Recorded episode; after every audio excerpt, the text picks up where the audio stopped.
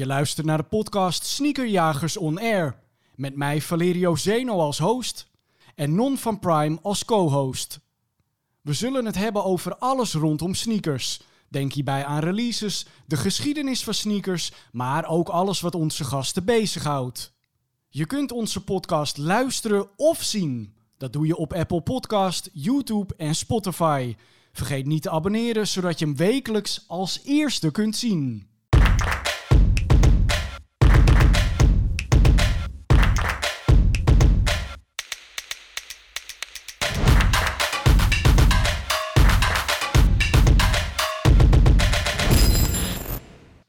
Aflevering 9 alweer van Sneakerjagers On Air, de podcast. We zitten er allemaal, het is gewoon echt waar. Boris van GameKings, Edson is erbij, Nonski is erbij, Warempel, ik ben er ook, dus we kunnen beginnen. Non, op jouw verzoek, we gaan het deze keer de hele aflevering over liefde, seks en relaties hebben. Dat klopt, hè? Het klopt, ja. Ja. Welke schoen heb je aan? De MXC Master. Is het aflevering 9 trouwens? Dat gaat heel snel, man. Vlieg voorbij. Yes. Wauw. Okay. In de tijd dat jij in het vliegtuig zat, zijn er een paar episodes. Ik ga eerlijk zeggen, dat heb ik nog gekeken. Nog de laatste nog met, Tommy en Piet Philly. De laatste nog niet gezien, heb geluisterd. Ja. En voor je weet zitten we alweer midden in de aflevering. Daar zitten we in 9, oké. Ik draag zelf op dit moment de Nike SB Dunk Hawaii. Wat ik wel jammer vind.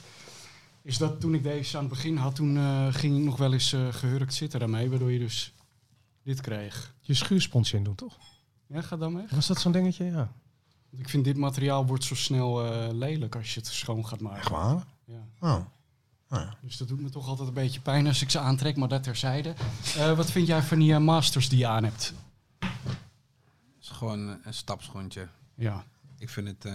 Ja, ik kan het wel even laten zien. Wat wil je nou slappen, man? Die dingen heb je toch aan? Dat vind je toch leuk? Ja, kijk. En met alle respect. Ja. Los. Ja. En ik draag ze meestal alleen als ik uitga. Of naar een feestje ga. Weet je, het is gewoon, de kwaliteit is gewoon, ja. Nou, niet goed? Nee. Wat is er mee dan? Wat is het? Slechte kwaliteit? Ja. Hebben ze dat niet goed gedaan, de Masters? Dan moeten we de Masters toch even een soort ding, moeten we even een brief schrijven of zo. Wat? Nee, ik ben zo slap. Je praatje begint het zelf over. Maar toen deze gereleased werd met Air Max Day, wat vond je ervan? Ik vond het leuk. Ik vond het concept leuk. Ik vind het leuk dat zij allemaal stukjes van verschillende schoenen erin hebben gebracht. Ik weet niet meer allemaal uit mijn hoofd welke allemaal, maar... Dat kunnen we wel in een foto wel laten zien. Ja. Volgens mij 2 keer Pata, Atmos zit erin, 2 keer. Kid Robot komt erin voor. Volgens mij gewoon OG Red komt erin voor. Elephant. Even kijken, Elephant komt erin voor. Dus het idee is leuk. Maar ik bedoel, dit is toch fantastisch? Ik bedoel, je moet je voorstellen. Ik bedoel, Shunika was er nog alleen of niet? Shunika. Dat je wordt gevraagd. Gewoon door Nike. Dat is super vet. Ik heb die schoenen heb ik ook natuurlijk dan, maar dan ben je toch best wel trots. Maar en welke vind je mooier, die zwart of die witte? Even afgezien van dat die fancy family is. Ja. Nou, die wit, nee. Ik zou het anders misschien doen, maar dat maakt niet zoveel uit. Ik bedoel, hoe zou jij het doen? Nou, dat gaat er niet om. Maar het gaat natuurlijk niet. Ja, hier kunnen we het over hebben. Ik bedoel, whatever. Waar het om ging, is gewoon dat die schoen wordt dan gemaakt door 5 mensen. Ja. En die mensen zijn dan mooi uitgenodigd. Ja. En dan mag je een schoen maken. Waren het 5? Of waren het 6? Nou, die guy vanuit Londen. Solo, ja, toch? In ieder geval dat je wordt uitgenodigd. Dat je schoen mag maken. Ja. En dat is dus best wel heel tof. Want ze waren, je moet je voorstellen, ze waren misschien waarschijnlijk in hun zolderkamertje. Ja. En je bezig.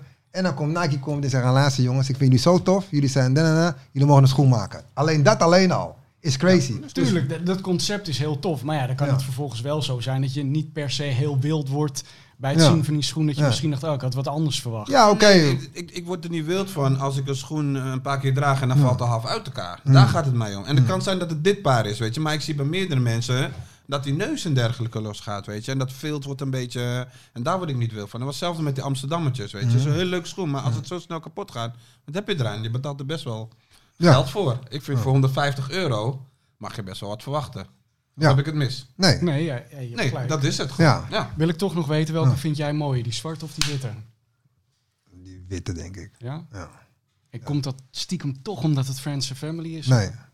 Die witte vind ik gewoon mooi. Ja, ik ook.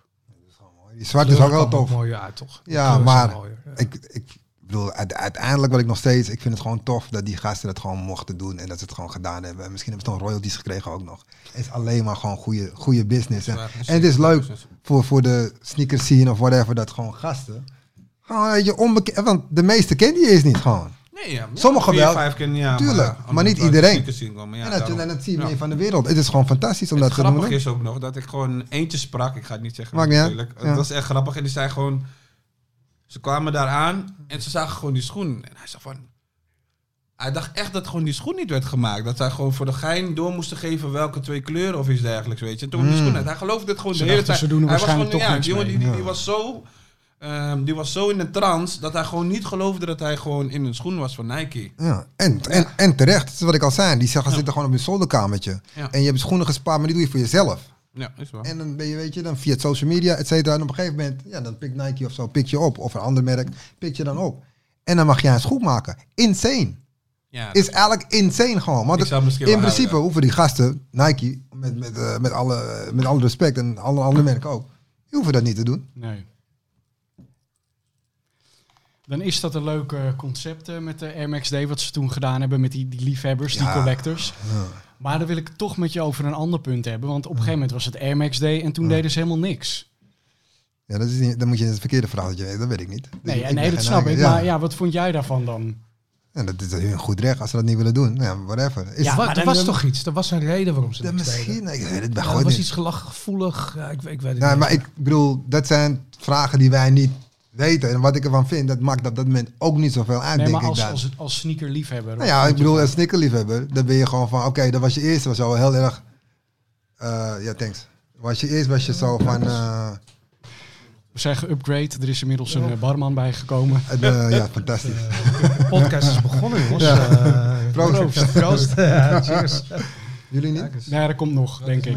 Welke is mijn ginger? Ja, natuurlijk. Ik wil... De ginger? Neem de ginger. Goed. Oké, top. Maar eerst even proosten. Iedereen zit aan tafel. Ja, is toch aflevering 9, hè? Ja. Nee, maar... MX Day sowieso. Ik bedoel, dat is gewoon marketing. Gewoon. Je ziet het marketingstunt. En het is tof. Dus dat ze het gedaan hebben. Misschien had ze dit jaar niet nodig. Je weet het niet. Dus ik weet het ook allemaal niet. Het is hetzelfde als gewoon Coca-Cola met de kerstman. Ja. Maar goed, we zitten hier volgens mij... deze aflevering. Weet je wel, even 2 keer Zwitserland aan tafel. Ja, is in Zwitserland, je weet toch. Soms moet je politiek... Gelul is niet meer allemaal, hoor. Gelul is een beetje Zwitserland. Nee, maar wat ik wil zeggen met MXD... Ik denk wel dat de Nederlanders het meest teleurgesteld waren, hoor. Want voor mij in het buitenland, dat is iets van... Ja, leuk en aardig, weet je. Ik bedoel... Weet je hoeveel schoenen van MXD in het buitenland gewoon nog verkrijgbaar waren? Terwijl in Nederland was altijd alles uitverkocht. En we moeten niet vergeten, hè, wij zijn nummer 1 qua MX1, hè, van heel de wereld. Niemand koopt zoveel MX1's. Boris, welke schoen heb je aan? Ik heb een MX90 aan. Ik heb er niet echt een verhaal bij, behalve dat hij toevallig in een doos lag, bovenop. En bij mij dozen zijn echt een probleem. En ik was op een gegeven moment echt zat met al die dozen. En ja, dit lag bovenop, dus dat is eigenlijk zo simpel ging het. Ik heb er verder, nu ik hier zit, realiseerde me dat ik er veel meer over had na moeten denken. Dat heb ik niet gedaan. Maar heb je de Liftstrongs aan? Nee, dat is niet zo. Het is niet de Liftstrong. Nee, het lijkt erop. Maar die Liftstrong had een soort mesh die heel vies ging verkleuren. Alsof je de koffie overheen hebt gemorst. En die heb ik ook. Maar deze, nee, het is wel die gele met die zwart. Moet ik hem laten zien? Is dat een, is wel leuk. Is dat een dingetje? Ja. Ja. Van de wel. Maar goed, hij is geel. Hij lijkt wel op die Liftstrong. Maar en hoe lang heb je deze al? Deze is uit 2011. Dat ziet er nog goed uit, man. Ja, ik heb hem ook niet veel gedragen. Dus ik denk dat die doos daarvoor heel lang onderop heeft gelegen. Mensen kennen jou natuurlijk van GameKings, maar heb je liefde met sneakers? Ja, daar hebben we het zelfs in een podcast ook al eens over gehad. En toen zat ik aan de andere kant. En ik had dat heel erg. Ik heb het heel lang gehad, dat ik het heel tof vond. Op een gegeven moment was ik een beetje klaar mee, vooral omdat shit stond gewoon ontzettend in de weg. En ja, toen was is het een beetje, de liefde is een beetje overgewaaid. Of maar zo. Hoe is het begonnen? Ik kwam voor mijn werk best wel vaak in Amerika. En ik weet inderdaad wat je zegt, in Nederland was een Air Max land. Alles was uitverkocht hier. En toen kwam je daar en dan was het, weet ik veel, $50, $60. Wat dan ook nog eens een keertje €40 was of zo. Weet je. Dat kostte bijna niks. En dan kocht je dingen die echt niet te krijgen waren. En dat lag er gewoon. En ik denk dat zo een beetje begonnen is. En ook natuurlijk om Ed en Patta. En als ik zag wat daar... Maar jullie ook altijd. Ik bedoel, weet je, jij dan, Dre En al die boys toen daar, iedereen had een MX-9. Het was gewoon standaard. Het was standaard. En je KGB, iedereen had gewoon 90. Gewoon, het was gewoon een standaard. Het was niet, en dat maakte niet uit, weet je. Ik bedoel, gewoon collars. Nou, en wat het ding had, dat is wel een ding met Patta. Echt, ik weet dat Patta net open was. Echt een week. En ik kwam langs en je liet me, ik weet niet, waar klots. Waar je die sokken bij Maar serieus, ik realiseer me dat ik voor die tijd had ik nooit die hele exclusieve schoenen gezien. Ik bedoel, dat zag je, waar zag je dat nou? Weet je, dan moest je echt iemand kennen die dat dan had. En dat was best wel bijzonder toen in die tijd. En jij kreeg toen die schoenen in je hoofd. Je had een paar liggen. Ja. Toen kwamen die Amsterdammetjes daarna. Toen ging het erbij. En toen werd duidelijk dat die dingen bijzonder waren. En dat er weinig van het schaars, bladibla. Ja. En dat kwam echt pas later. Maar, maar in het begin was het gewoon van als je in Amerika iets kon halen wat vet was, dan was dat het. Ja. Meer was er niet. Jullie kennen elkaar al heel lang. Ja. Hoe lang? Is dat ik durf bijna niet te zeggen, maar ik denk misschien wel bijna 20 jaar. Ik denk het ook wel, ja. Best wel zo lang. Maar dan gewoon, bijnaam, hij was Kale B. Ja. Was jij toen al Barba Papa? Ja, waarschijnlijk wel. Ja, zeker. DJ Barba Papa. Ja, wel. Hoe is die naam eigenlijk zo gekomen? Vanzelf. Ik weet niet. Je draaide het. Ja. Tuurlijk. Ja, klopt. Ja, tijdens het draaien gebruikte ik stukjes van Barba Papa. En kinderliedjes. En dan scratchte ik mijn eigen naam. Dat is DJ Barba Papa. En ik maakte mixtapejes. Dus die mixtapes, de Barba Papa mixtape, B-Boy Connections mixtapes. En die gingen best wel goed eigenlijk. Dus, toen kwam ik bij Fabbeat. Weet je. Villa 65 toen nog in die tijd. Ook draaien. Maar ook de tapes gingen ook meteen naar het buitenland. Duitsland, Engeland, Frankrijk. Recensies allemaal, dat soort dingen. En het was best wel leuk met die mixtapes. Want dan was je gewoon een story aan het vertellen. En vaak was dat met Barba Papa zat er dan in. En ik weet nog heel goed dat mensen naar me toe kwamen. En dan ging ik radiostukjes zoeken dan op de radio. En dan plakte ik dat daarvoor. En dan maakte ik intro's en allemaal shit. Dat was echt wel tof. En het allertofste wat we dan ooit, tenminste met die mixtapes, hadden we de 6 MC's. Dus de 6 MC's hadden we dan. Maar dat is niet de MC's waren. Die is gewoon rapten. Voor mij was je er ook bij. Toen Dre zat erbij. Ja, maar dat ding, Tik was ook meegekomen toen. Bij Jeroen waren we thuis, met Anti-Kraak. En toen had ik alles opgenomen nog op een Betamax camera. Gewoon aan de zijkant. En dan zag je dat het... hoe de party ging vanaf rustig bij elkaar aan het rappen. Ik weet het niet. Er was heel veel drank op een gegeven moment. En dat iedereen gewoon helemaal aan de tering was. En toen gingen we allemaal rappen. En toen dat alles opgenomen hadden de 6 MC's. Dingen was er ook bij. Job de Wit had toen een artikel toegeschreven voor de oor. Toen was hij erbij. En dat was fantastisch. B-Boy Connections was een heel ding. En maar zo lang kennen we elkaar. Maar toch begrijp ik nog steeds niet hoe je dan aan de naam Barba Papa kwam. Ja, vandaar waarschijnlijk. Maar je had gewoon een keer een plaat van Barba Papa gekocht. Ik vond het leuk om er doorheen te gaan gooien, zeg maar. Maar dat was uniek in die tijd, hè? Ik bedoel, er waren best wel DJ's, maar het was...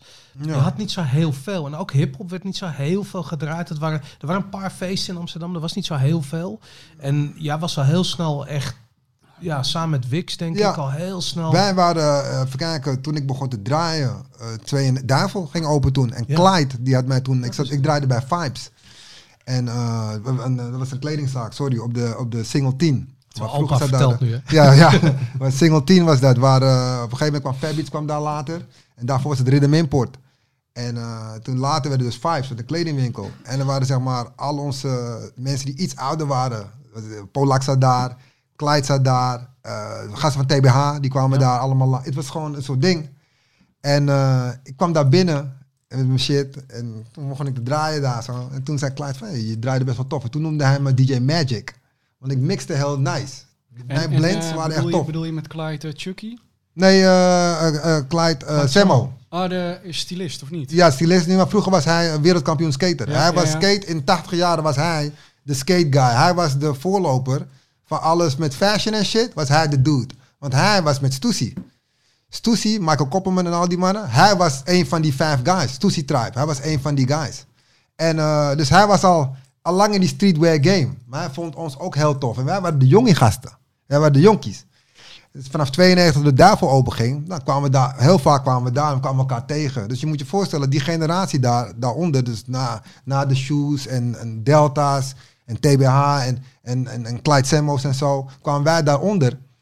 En de Duivel, dat was onze sport. Maar het mooiste is, van die generatie... dus vanaf 92 tot en met zeg maar, eind 90... met jullie, maar ook... weet je, skate natuurlijk. Ja. Top notch. Iedereen kwam... Jamandu, die maakte dan de foto's. Tik. Iedereen, Iedereen kwam elkaar in de dag voor. En elke vrijdag was het ik en Don Ron. Dan draaiden we daar zo de plaatjes. Ja. En het was fantastisch.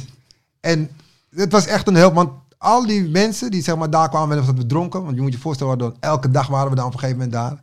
En dan waren we allemaal aan het zuipen. Maar de meeste van die cats, die doen allemaal iets. Dus, weet je, Lorenzo, Kok.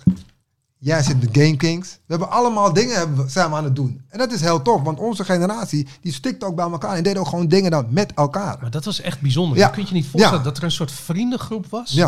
En die was best wel groot, waarbij iedereen iets deed. Weet je, je hebt altijd van de helft van je vrienden zit gewoon te blauwen de hele dag. Weet je, er zit weinig ambitie in. Ja. Die hele groep, het waren allemaal ondernemers, maar ze wisten het nog niet. Nee. Dus het was net als met Patta, hoe dat begon. Ja. Weet je, het was Piet Parra, same shit. Ja, zelfde vraag. Same shit. Hij kwam uit dingen, uit Nijmegen kwam hij.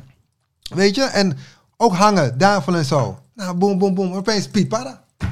Maar de lat werd hoog gelegd. Ja. Dat is echt grappig, omdat iedereen ook best wel kritisch was. Dus, en competitive. Ja, inderdaad. Ja. En dat zag je ook inderdaad eigenlijk alles wat er gebeurde. Als je het had over vormgeving. Ik weet nog heel goed dat we gingen altijd als groepjes gingen we uit. Ja. En toen kwam Piet, was een van de eerste keren dat hij erbij was. En ik weet dat ik met hem aan het praten en hij werkte voor een of ander reclamebureautje. En ik weet dat ik een gesprek had en het klikte gelijk. En dat was echt zo van... Hij liet zien wat hij deed en hij zei van... Ja, ik vind het eigenlijk best wel kut. Ik wil eigenlijk mijn eigen dingen, andere dingen. En ik had zoiets van, doe je dat toch? Weet je? Dat is wat iedereen hier doet. En echt in no time was hij daar weg. En toen waren we aan het freelancen, klusjes. En dat was het hele ding. Er was altijd een vangnet. Dus als jij bijvoorbeeld uit, laat zeggen... G bijvoorbeeld, mijn businesspartner, die kwam uit Den Bosch, kwam hij. En dan kwam hij naar Amsterdam. En dan was hij van, ja, ik moet terug met de trein. De trein? En ik, je blijft slapen. En dan, weet je, en dan bleef je dus in plaats van een weekend, bleef je een hele week. En dan kreeg je een hele week de hele Amsterdam experience, zomaar so to speak. Kreeg je dan op je voet en dan ontmoet je ook meteen, ga je connecten met mensen meteen. En als je dan zeg maar goed viel in de groep, of weet je, je deed shit. Mm-hmm. Dus je deed iets anders of je deed iets, dan werd je meteen ingenomen. Dat is van alright. En ik noem het allemaal de Duivel, Paradiso, Fat Beats. Weet je, groep. Voor mij Topnotch hoort er ook heel erg bij. Ja, Herengracht 22. Dat is op de Herengracht zat een, ik weet niet, een soort van allemaal kleine kantoortjes zaten er echt op de benedenverdieping. En ik kwam daar via Dre. Ja. En Topnotch zat daar. Ja. En daar zat Ruben deed samen met Kees de Koning Topnotch. En Ruben is nu mijn zakenpartner in Blammo. Ja. En het werd gewoon één grote familie. Eén grote familie. COVID en Tensing. Dingen zat er zelf ook nog. Hai. Sven zat er ook nog toen daar zo nog in het begin. Ja, zeker. Zat er ook nog bij.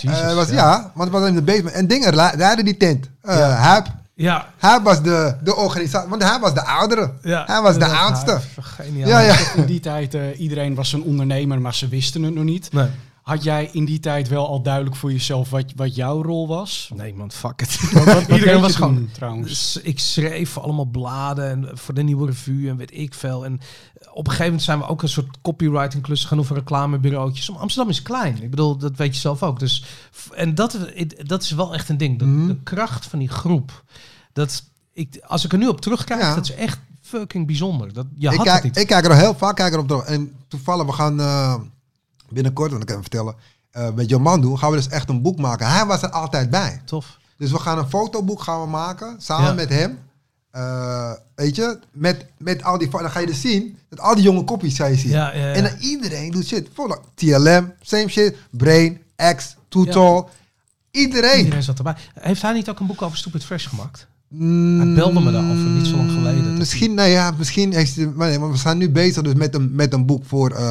weet je, fotoboek van die tijd. Ja. Zeg maar die periode. Oh, vet. Ja. Dus misschien dat hij daarvoor belde of zo. Maar ik zie hem binnenkort weer even. Dan gaan we weer even... Ja, fantastisch. Maar ik vind ook... Want dat vind ik bij Patta ook nou... Ja, sorry. Sorry man. Maar dat idee, hè. Dat je dus... Er was een grote vriendengroep die elkaar support in alles. Dus het maakte niet uit of je verstand had van wat iemand deed. Het was altijd... Ik had een blog samen met Dre. Dat heette Blammo. Daar komt eigenlijk de naam van ons bedrijf vandaan. En dat was eigenlijk niks meer dan fotootjes en stukjes en stomme grappen. En verder niet heel zoveel. Was dat eigenlijk een blog voordat überhaupt het een blog was? Ja, voordat dat echt bestond. Ja, je praat nu, welke tijd praten we nu? Nou, dit is begin jaren 90, denk ik. 293, zoiets. En Iedereen werd erop gefeatured. Als er iets gebeurde, dan... Er was altijd wel iemand die een foto had. Er was altijd wel iemand die langzaam... En dat vind ik... Toevallig hebben we laatst een item gemaakt over het kantoor wat we toen hadden. En dat is in de Witte Straat in Amsterdam. Ja. En jullie zitten daar gewoon nog. Daarin. Ja, we zitten daar. Niet normaal. Ik bel daar aan. Ja. Ik zou, want we hadden een itemtje maken. En ik zei van, no way. Ik zie op het bordje de pad. We hebben nu de bovenste, zeg maar, verdieping. Hebben we de drie kantoren. En ja. Dat is één, zeg maar. En er zit boven. Maar... Voor ons was het gewoon een ding, want wij kwamen dan via jullie en via Simone. Ja. Want die Simone zat ook daar zo. Ja. En via. En toen met Vincent, die gingen er eerder in. En toen gingen wij daarin. En dan op een gegeven moment alles kwam vrij. Toen namen we al die dingen namen. Dat is geniaal. Maar het is gewoon vertrouwd gebied. Maar wat ik wil zeggen, ik bedoel die vriendengroep, omdat die elkaar zo supporten. En ik had ook het idee bij Patta vanaf het begin. En dat was eigenlijk iets wat ook een beetje vanuit Fat Beats kwam. Ja. Er was direct, vanaf dag 1 was er een crew die eromheen hing. Ja. En ik zweer je, dat was zo sterk. Ja. Dat was gewoon, want ook als er iets uitkwam of als er iets gebeurde, het maakt niet uit, maar gelijk de hele stad wist het. Omdat er een crew omheen zit die dat direct oppikt en er iets mee doet. Ja, daarom. En iedereen is altijd bezig met dingen doen. En dat is heel sterk. En dat ding ook, dan connecten we ook. Dat was een feestje, bijvoorbeeld dat was een Stupid Fresh dat we deden. Ja. Iedereen aan het connecten. Want Stupid Fresh deden we eigenlijk voor... niks. Nee, ik kan niet zeggen dat ik dat ook volgens mij 80% stond op de gastenlijst. En dat vond ik eigenlijk vet gewoon, dat iedereen op de gastenlijst was. En dat iedereen werd behandeld als VIP's. En dat was ook in de matzo. Ja. En in matzo, in de 90 jaren, was het zeg maar een strictly house. House. Toen kregen wij op een zondag. Op een zondagavond. Ja, toen kregen wij dus via Simone ook dan. En die andere guy, hoe heette die? Vergeet die even. Ja. Die guy. Ja, sorry. En... toen kregen we dus die avond op de zondag. En was jij, ik, Melvin, Wix, Lorenzo en Dre. Ja. Met z'n vijven deden we het. En we waren vanaf het begin was het van oké, iedereen is VIP. Dus als je buiten stond in de regen, had iedereen een paraplu. Dan binnen, schaafijs. Weet je, geen gelul. Dus de bouncers moesten ook chill zijn. Alles was chill. Maar weet je nog, dat waren ze niet in het begin. Nee. In het begin, de allereerste party die we gaven, die bouncers, die weigerden iedereen. Al onze vrienden werden geweigerd bij de deur. Weet je, dat petjes, schoenen. Je waren ze niet gewend? Als je kwam met sneakers, kwam je niet een club binnen. Dat kan je niet voorstellen. Dan gingen mensen nog in driedelig pakken. Maar serieus, dude, ik weet nog dat wij... er was volgens mij know-how draaide op een feest. En het was even die straatje bij de Paardenstraat. Daar was een club, het bestaat niet meer. En het was best wel echt zo'n, weet ik veel, Ajax-spelers kwamen daar. Was best wel high class. Het was er één hiphopavond en ook mocht je sneakers, werd je binnengelaten. Was gelijk een ding. Want dat had je niet, man. Dat was gewoon een ding. Je ging niet. Je werd direct geweigerd als je sneakers aan had. Ik kan je vandaag de dag niet meer voorstellen. Nee. Daarover gesproken. Welke heb jij aan? Dat heb ik. Flyknits, woven, zwarte, basic gewoon. Oh ja. Maar net nieuw of heel zuinig mee? Je moet je voorstellen, Valerio, maar ik kan echt jarenlang op nieuwe schoenen. Als je mij ziet, is altijd bijna nieuw. Maar hoe lang heb je deze al? Dat zal ik misschien wel een paar jaar. Ik dacht, jij komt op Dunkies, man. Dat zou ook kunnen doen. Welk model heeft jouw voorkeur? Van alle modellen? Ja. Safaris. Dat is mijn nostalgie. Safari voor mij, Air Safari. Ja, kwam in 80 jaren dan, late 80's. Ja, dan, weet je, alles was gewoon simpel. Dus Nike's, gewoon whatever. Wit, blauwe shoes. Wit. Safaris, je moet je voorstellen. Het is gewoon een soort bruinige kleur. Met een soort leopard shit erop. En de color is crazy. En het enige wat ik me kon zien was op de Bismarcky album. Bismarcky, de artiest Going Off, eerste LP, staat hij op de schoen, op de achterkant die schoen. Dus, je moet je dus voorstellen. Platen, kijken. Ik wil die shit hebben. Kwam niet uit. Tot het een keer kwam je uit. In Nederland kwam je uit. Was ergens ook in de late 80's. Kon je hem kopen. Heel veel centen. Maar je moest hem na een paar maanden terugsturen. Omdat hij de soul brokkelde af. Dus zeg maar nu wat we nu hebben. Ja. Vroeger was Nike natuurlijk kleiner. Dus die zorgde meer voor de customer. Dus als zij voor het nieuw brokkelde het af. Dan moesten alle paren terug. Werd hij opnieuw gemaakt. En dan kon je hem weer... Maar even voor de goede orde, heb je nu over de Air Max 1 Safari? Nee. Gewoon Air Safari. Sorry, Air Safari 87. Ja. Check hem maar. Ga ik even googlen, man. Ja, dat is echt een... Ja, dat was mijn schoen. Dat is ook de enige schoen die ik heb in mijn collectie of zo, whatever. Waar ik 3 paar heb.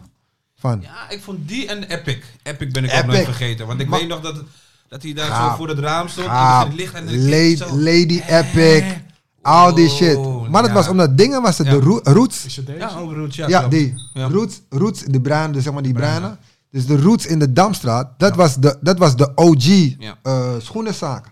Natuurlijk, maar dan moet je moet dingen een keer in je podcast moet je nemen. Even serieus, man. Guno van Smitkraaf. Ken ik niet. Ga naar Smitkraaf op de Elandsgracht. Ja. Tegenover Basket. Ga naar binnen, praat met Guno. Gap, je hebt de beste stories ever. We hebben hem 1 keer gehad. We deden vroeger met Pat aan het begin. Op een gegeven moment deden we een tv-ding, Tim. Mijn broertje deed het. Let It Rain. En toen hadden we Guno een keer... Nog, als jij altijd... Als jij er klaar voor bent, was ik al lang. Ja. Die guy. Ja. Maar we waren naar Guno geweest. Nou, ik bedoel... Nike bijvoorbeeld, die kwam naar Nederland toe. En toen gingen ze naar Perry van der Kar. Perry van der Kar is Perry Sport. Ja. En Perry Sport zei ik, fuck off met die rommel, man. Ik wil die Amerikaanse shit niet. Ga maar naar Smit, ga maar naar Henny Kraaf. Toen is met Guno. En Guno werkt al vanaf 17 jaar of zo, werkt hij al daar. Hij is nu nog steeds, werkt hij daar. Vanaf 17, hè. Hij is nu ouder als mij. Dus hij is, weet je, en hij weet zoveel. En hij heeft zoveel meegemaakt. Ook dat Japanners naar zijn shit kwamen. Ze hadden en het duo. Ze hadden NR, voetbalmerken uit Italië. Ze maakten verdet. Ze kiksen merk. Ze gingen echt zo lekker. Maar het is jammer dat het nu... Weet je, want het is een mom-and-pop stores. En mom-and-pop stores die zijn er eigenlijk niet meer. Dus zeg maar gewoon, weet je, traditionele schoenenwinkels. Ja. Maar dat is nog een van de enigste. Smitkraaf en Sportpaleis. Maar Sportpaleis dan is meer voetbal. Maar Smitkraaf is die hele man. En je hebt de Roots.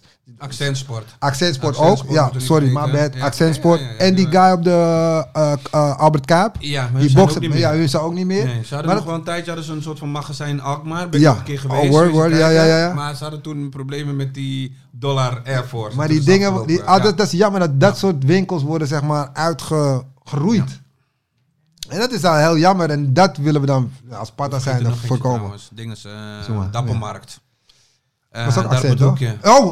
Hoe heette hij? Nee. Daar heb ik nog hele oude vintage dingen gehaald. Was dat niet ook Accent? Weet je die Chinese, Surinaamse en daarnaast? Nee, dat was niet Accent. Ik weet welke je bedoelt. Hij was een lange stoor. We komen er zo op, dus pak. Ja, ik weet precies wat je bedoelt. Precies, ja. Maar dat waren de dingen, ook nu, vroeger, niet dat vroeger alles beter was, helemaal niet. Want nu kan je makkelijke schoenen krijgen. Maar dan ging je dus echt daadwerkelijk op zoek. En dan moest je naar Oost. Pavuren. Ja. Nee, was die Pavuren? Nee, eten, man. Nee, whatever. Ja, dan moest je daar naartoe. Ja. En dan ging je kijken. En toevallig had hij nog iets daar liggen. Net zoals dit, zo'n schoen. En dan had je nou, wat is dat? En dan kijken. Oh shit, what the fuck is dat? Oh shit. Die shit krijg je daar. Dat je dat goosebumps krijgt van een paar sneakers. Dat is echt, dat is magisch. Omdat je ook echt iets vond. Ja. Dat is weg, toch? Ja. Ik bedoel, wat jij zei van die mom-and-pop stores is namelijk ook omdat niet iedereen kocht alles wat er was. Nee. Dus er lag gewoon nog hele mooie leftovers. Ja, daarom, dat had je. En waar je dat ook had was Beverwijk. Ik wou net zeggen, Beverwijk. Eigenlijk moet je gewoon zondag gewoon de hele dag door al die kraampjes. Kan je niet meer voorstellen. Want die gasten bij Beverwijk hadden ook op een gegeven moment een shop hadden ze in Amsterdam in Oost. Achter de brug. Dus had je ding, en dan moest je verder lopen. En Den Helder hadden ze ook eentje geopend. Oh ja, Den Helder. En die gasten hadden bijvoorbeeld Air Max 1 leren. Helemaal leren. Niet gezien in heel Amsterdam. Hun hadden bordeauxrood, groen.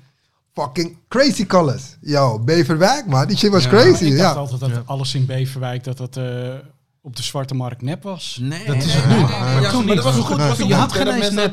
Welke tijd hebben we het dan? Ja. 90, 2000. Ze bestaan nu... Ik was 35 jaar of zo bestaan ze nu. Nee, iets minder dan 30 jaar bestaan ze. Ja. Ja. Nee, maar je had toen niet die nepschoenen. Wat je nu hebt, dat alles wat populair... Ik bedoel, het was gewoon niet zo populair. Dus werd het niet nagemaakt. Ja. En dat is het hele ding.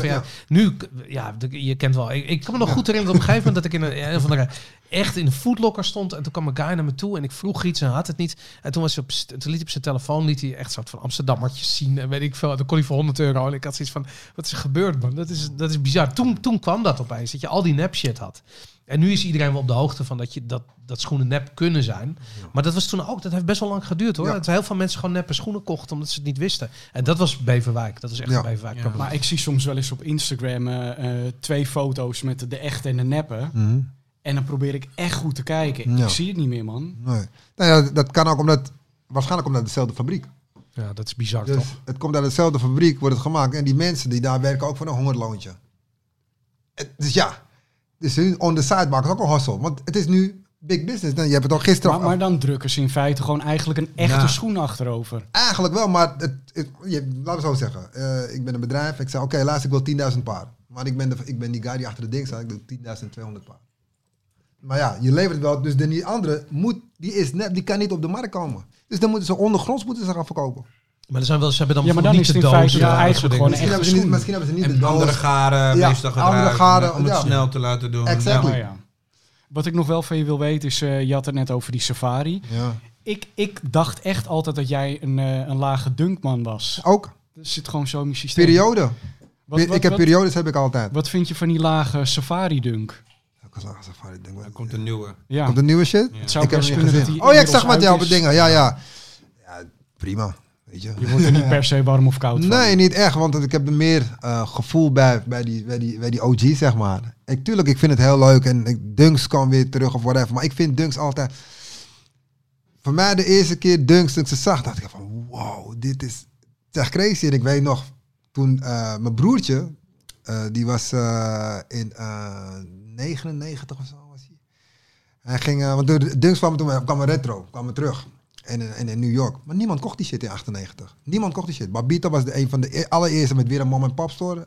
Footwork in New York, Babito Garcia. En hij verkocht die shit. Maar niemand kocht het. Bleef er hangen. Dus op een gegeven moment kwam het ook in de hoods. Dus in de Jamaica Ave, Queens, Brooklyn, Bronx, whatever. Kwamen die schoenen kwam. Maar die was nergens. En Tim was in 98 of zo, was hij daar. Maar normaal wat je doet als je naar New York ging, toen in die tijd nog, was je verblijft ergens en dan ga je naar Manhattan en dan koop je schoenen. We hadden onze sportzaak, whatever. Totdat ik een keer thuis kwam met spullen en die gasten die daar dan roken samen. En dan zitten daar en ik zeg, hey, waarom ga je naar Manhattan, man? Je moet hier om doek, man. Jamaica Ave. Toen ging hij met ze mee.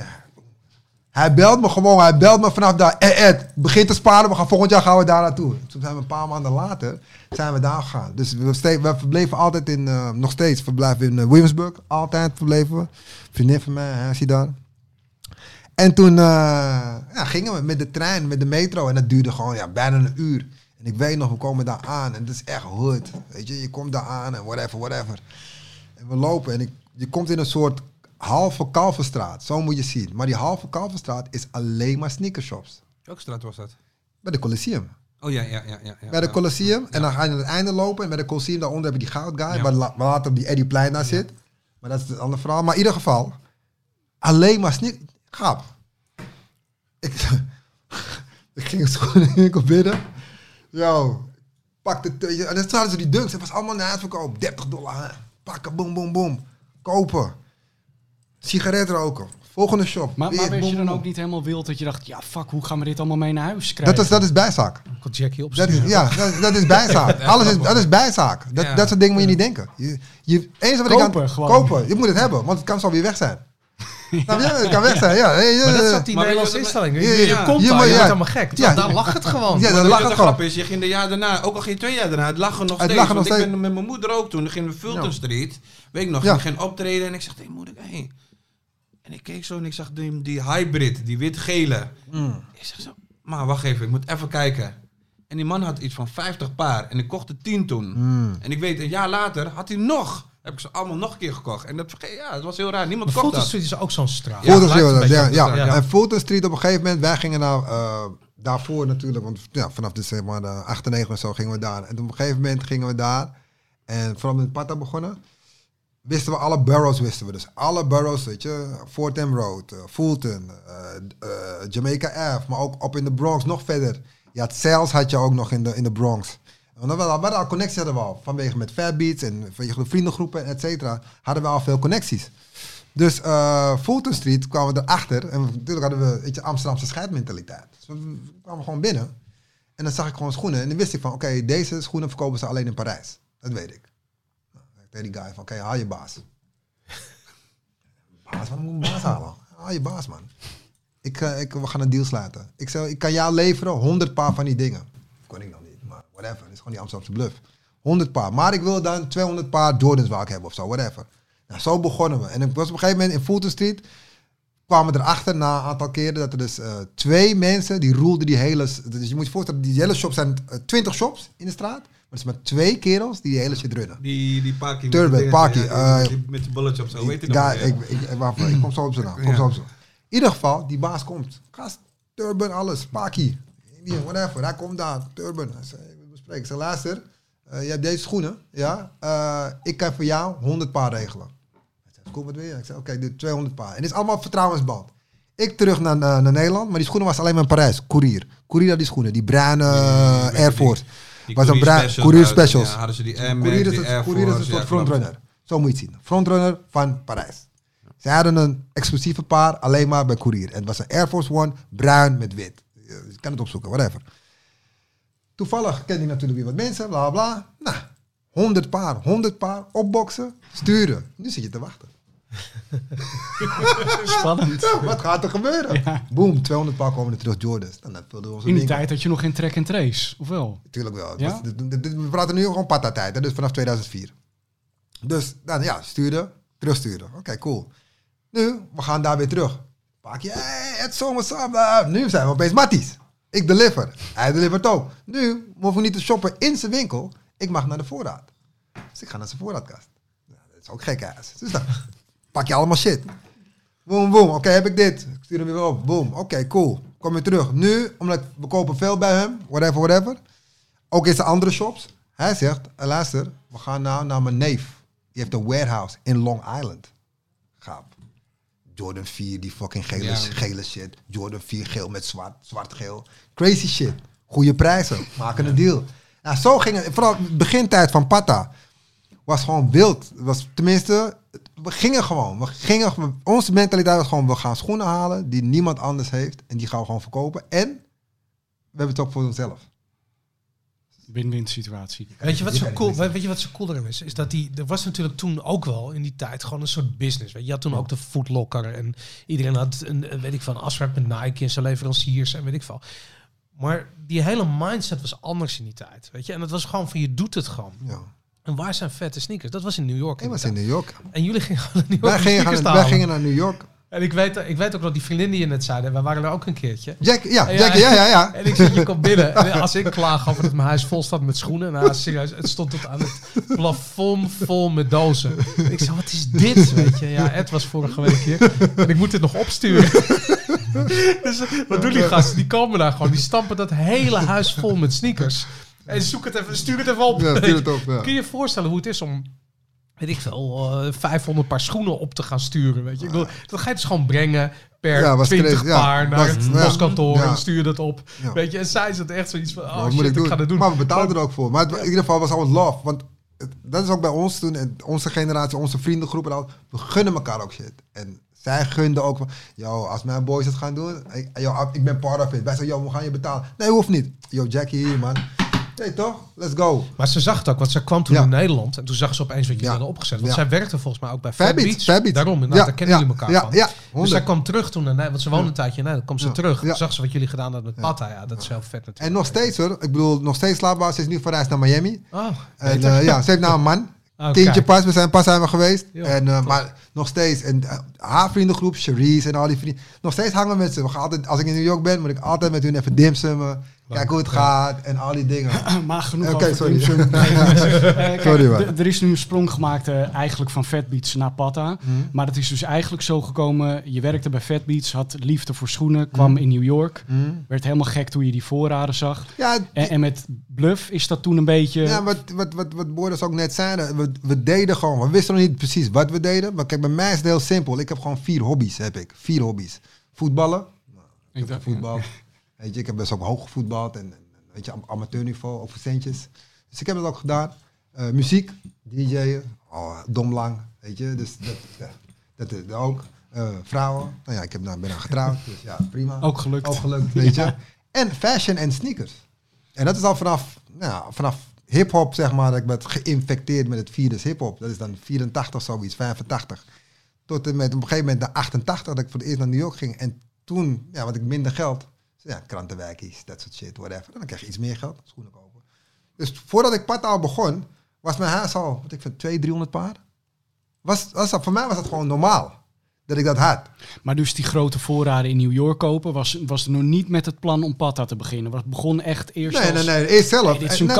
Eerst zelf. En toen we Patta begonnen, wisten we al van tevoren, dit gaan we doen. We hadden de connecties, hadden we al. Dus wat we deden, was wat we net al zeiden. We gingen naar alle boroughs, maar we wisten ook van, oké, bijvoorbeeld in Frankrijk, bij Courier, dat is bijvoorbeeld exclusieve shit bij Courier.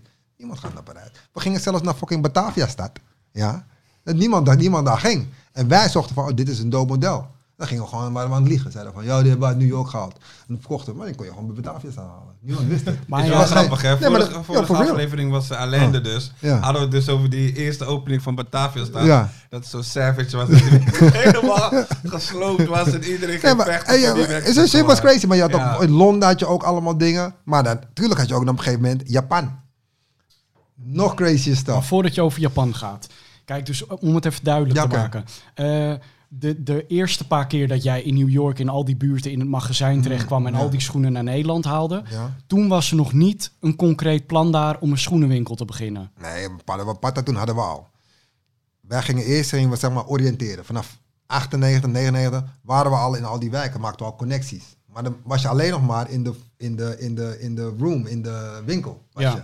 Maar toen hadden jullie het plan. Ja, maar bij mij begon het eigenlijk dat ik dacht van, hey, ik ga hier een business mee draaien. Toen ik in Japan was, dus was ik een keer met mijn vrouw was ik daar in Japan. Of in Shanghai. Nee, waren we in fucking Guangzhou. Guangzhou waren we in China. Toen dacht ik van, hey, ik ga hier een business beginnen. En dan belde ik G. Ik zei, yo, want we waren allebei, hadden we geen job. En toen zei, yo, ik zeg dit en dat. Hij zei, yo, man, ik heb ook zin. Toen zeiden we, yo, wat zijn we, yo? Sneakers, man. Ik zeg, dat moeten we gaan doen. Toen zeiden we, oké, make it fucking happen. En toen zijn we begonnen. Welk jaar was dat?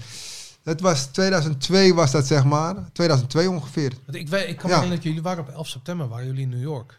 Maar ik was niet in New York. Ik was in Fat Beats. Bij 11 september was de hele crew was in New York. G. Ja.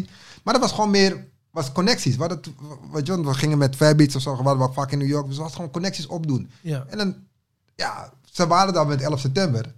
We sliepen dat met Jackie. En ze waren die dag zelf waren ze naar dingen gaan, naar Century 21. Bij het World Trade waren ze gaan. Dat zit ernaast. Daar waren ze naartoe gaan, maar ze hadden gesopen die avond. Ja. Dus ze konden niet opstaan. Ja. Dus toen, vliegtuig kwam erin. En toen gingen ze op een ding. Ik heb nog die foto's. En toen, want het is foto's in Brooklyn. Taco ook was er ook bij. Ja, Taco staat op die foto. Maar gered door een kater eigenlijk. Ja, gered door een kater. Dat telefoongesprek in China. Daar zet ik even een punt. Ik kom zo bij je terug. Want ik weet inmiddels hoe jij van Fat Beats richting Patta ging. Mm-hmm. Maar hoe ging jij van het stukje schrijven van de Nieuwe Revue naar Game Kings? Ik schreef voor een blad, dat heette Power Limited. Ja. En eigenlijk... Daar heb ik een abonnement op gehad. Echt, dat meen je niet? Een kleine FM-radiootje erbij. Oh ja? Jesus Christ. Wat het ding is, en ik denk ook dat kijk, waar het om ging is dat ik zat vroeger op school. Onder andere met de vrouw van Ed, maar ook met een jongen die heette Dre. Of die heet nog steeds Dre. Ja. En Dre is een gezamenlijke vriend van ons. Ja. En die werkte toen vanuit die kelder. En ik denk dat was echt wat die vriendengroep bij elkaar bracht. En Dre schreef toen voor Power Limited. En ik was op de middelbare school met hem bevriend. Een beetje het oog verloren. En toen op een gegeven moment bleek dat we bij elkaar om de hoek wonen. Echt letterlijk hier op steenworp afstand. Ja. En toen raakte hij met elkaar. En hij was websites aan het maken voor een reclamebureautje. En dat reclamebureautje heette Comfort & Tensing. Ja. En dat zat boven die creatieve ruimte op de Herengracht. En ik kwam een keertje bij hem thuis. En hij zei van, ja, dit is wat ik doe. Hij liet het zien. Ik had zoiets van, fuck. Het was serieus, mind was blown. Het was een beetje programmeren, maar ook weer niet. En ik vond media cool. En ik... Weet je, je kon een website maken en dan kon iedereen zien. Ik bedoel, internet was nieuw, man. Je had Mozilla en had je plaatjes. Dat was een soort van revolutie. Dat had je daarvoor niet. En ik ging naar huis en gaf me een boek mee. Hij zei van, je moet dit lezen als je het tof vindt. En ik, serieus, fast forward, 2 weken later had ik ook een baan, deed ik ook zoiets. Ook nog eens een keer om de hoek bij de Herengracht. Mm. En... toen al vrij snel gingen we samen Blemmo starten. Toen gingen we uit enzovoort. Van het een kwam het ander. En van daaruit eigenlijk werd het ook een bedrijfje. Weet je? En toen hebben we nog een tv-programma gemaakt. Een soort talkshow voor Jorin. Dat heette de Kevin Master Show. Ja. Oh ja, man!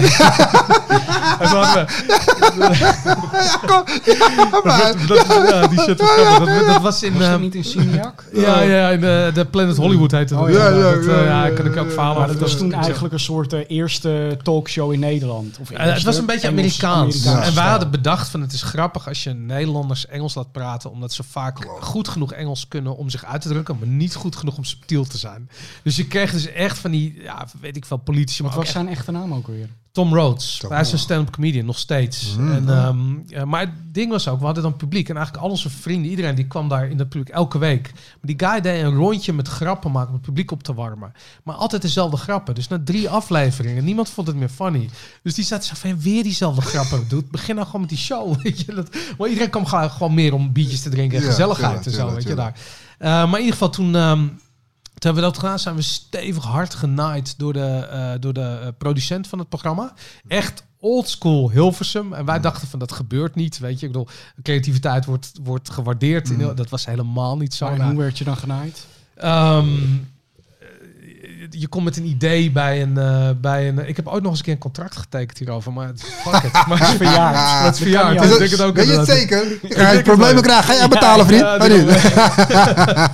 Maar anyways, we kwamen met een idee. En toen was het nog zo van, ja... Op een gegeven moment kwam dus de aap uit de maal. Ons idee was een idee en geen format. En ze hadden er een format van gemaakt. En wat een hele wijze les was dat voor ons. Maar we hadden 1 geluk. We waren zo slim geweest om de naam te registreren. En toen hadden we dat een beetje laten... Ja, een beetje laten escaleren en zo. En toen zeiden ze op een gegeven moment van... Nou, jullie krijgen maar niks. Jullie moeten nou oprotten uit het pand en wegwezen. Het hadden ze iets van... Nou, wat jammer. En dan willen jullie zeker ook die naam niet meer gebruiken. En zeiden ze van... Hoe bedoel je? Weet je, van, die hebben geregistreerd, weet je. Dan Kevin Maas Show. Zo, kut. Hoeveel willen jullie hebben? Weet je? Ja. En toen kregen we dus een zak geld mee. Gelukkig nog. Ja. En toen zijn we... Eigenlijk daarmee zijn we GameKings begonnen. Zeker. En toen hadden we zoiets van... Ja, weet je... En dat is ook een ding. Ja, kijk, jij bent natuurlijk gepokt en gemazeld in Hilversum. Je kent het echt heel goed. En we kennen elkaar daar ook van. Maar... Op een gegeven moment hadden we... we waren zo zuur van wat daar gebeurd was. Dat we willen dit nooit meer. Wat we ook gaan doen, we willen het in eigen hand houden. Het helemaal zelf doen. En dat is eigenlijk ook een beetje die filosofie die we toen als vriendengroep ook hadden. En toen kwamen we dus bij de box terecht. En de box was serieus. Dat was echt... Je wil niet weten wat hoe... Wat moet je even uitleggen. Ja, dat was een muziekzender. En die hadden een soort van... Hun uniek selling point was dat in elke regio je zelf een clip kon aanvragen en kunnen zien. En ik zweer je, dat werkte. Dat er een pc stond ergens. Dus Ziggo of dat was die heette... Ja, toch voor de kijkers. Tuurlijk weet je wat. Hij is al dronken hoor. Hij moet even uit. Lekker Valero, goed bezig. Jij water gaat hier, deze is van jou gaat. Laat me dit verhaal vertellen. Sorry. Kijk eens, oh, er komt het. Wil je nog eentje? Ja, nog eentje. Kan je nog eentje hier zo? Nee man. Jij neemt meer. Jij water gaat. Ik ben nog oké, dankjewel. Zeker? Ja. Oké, man.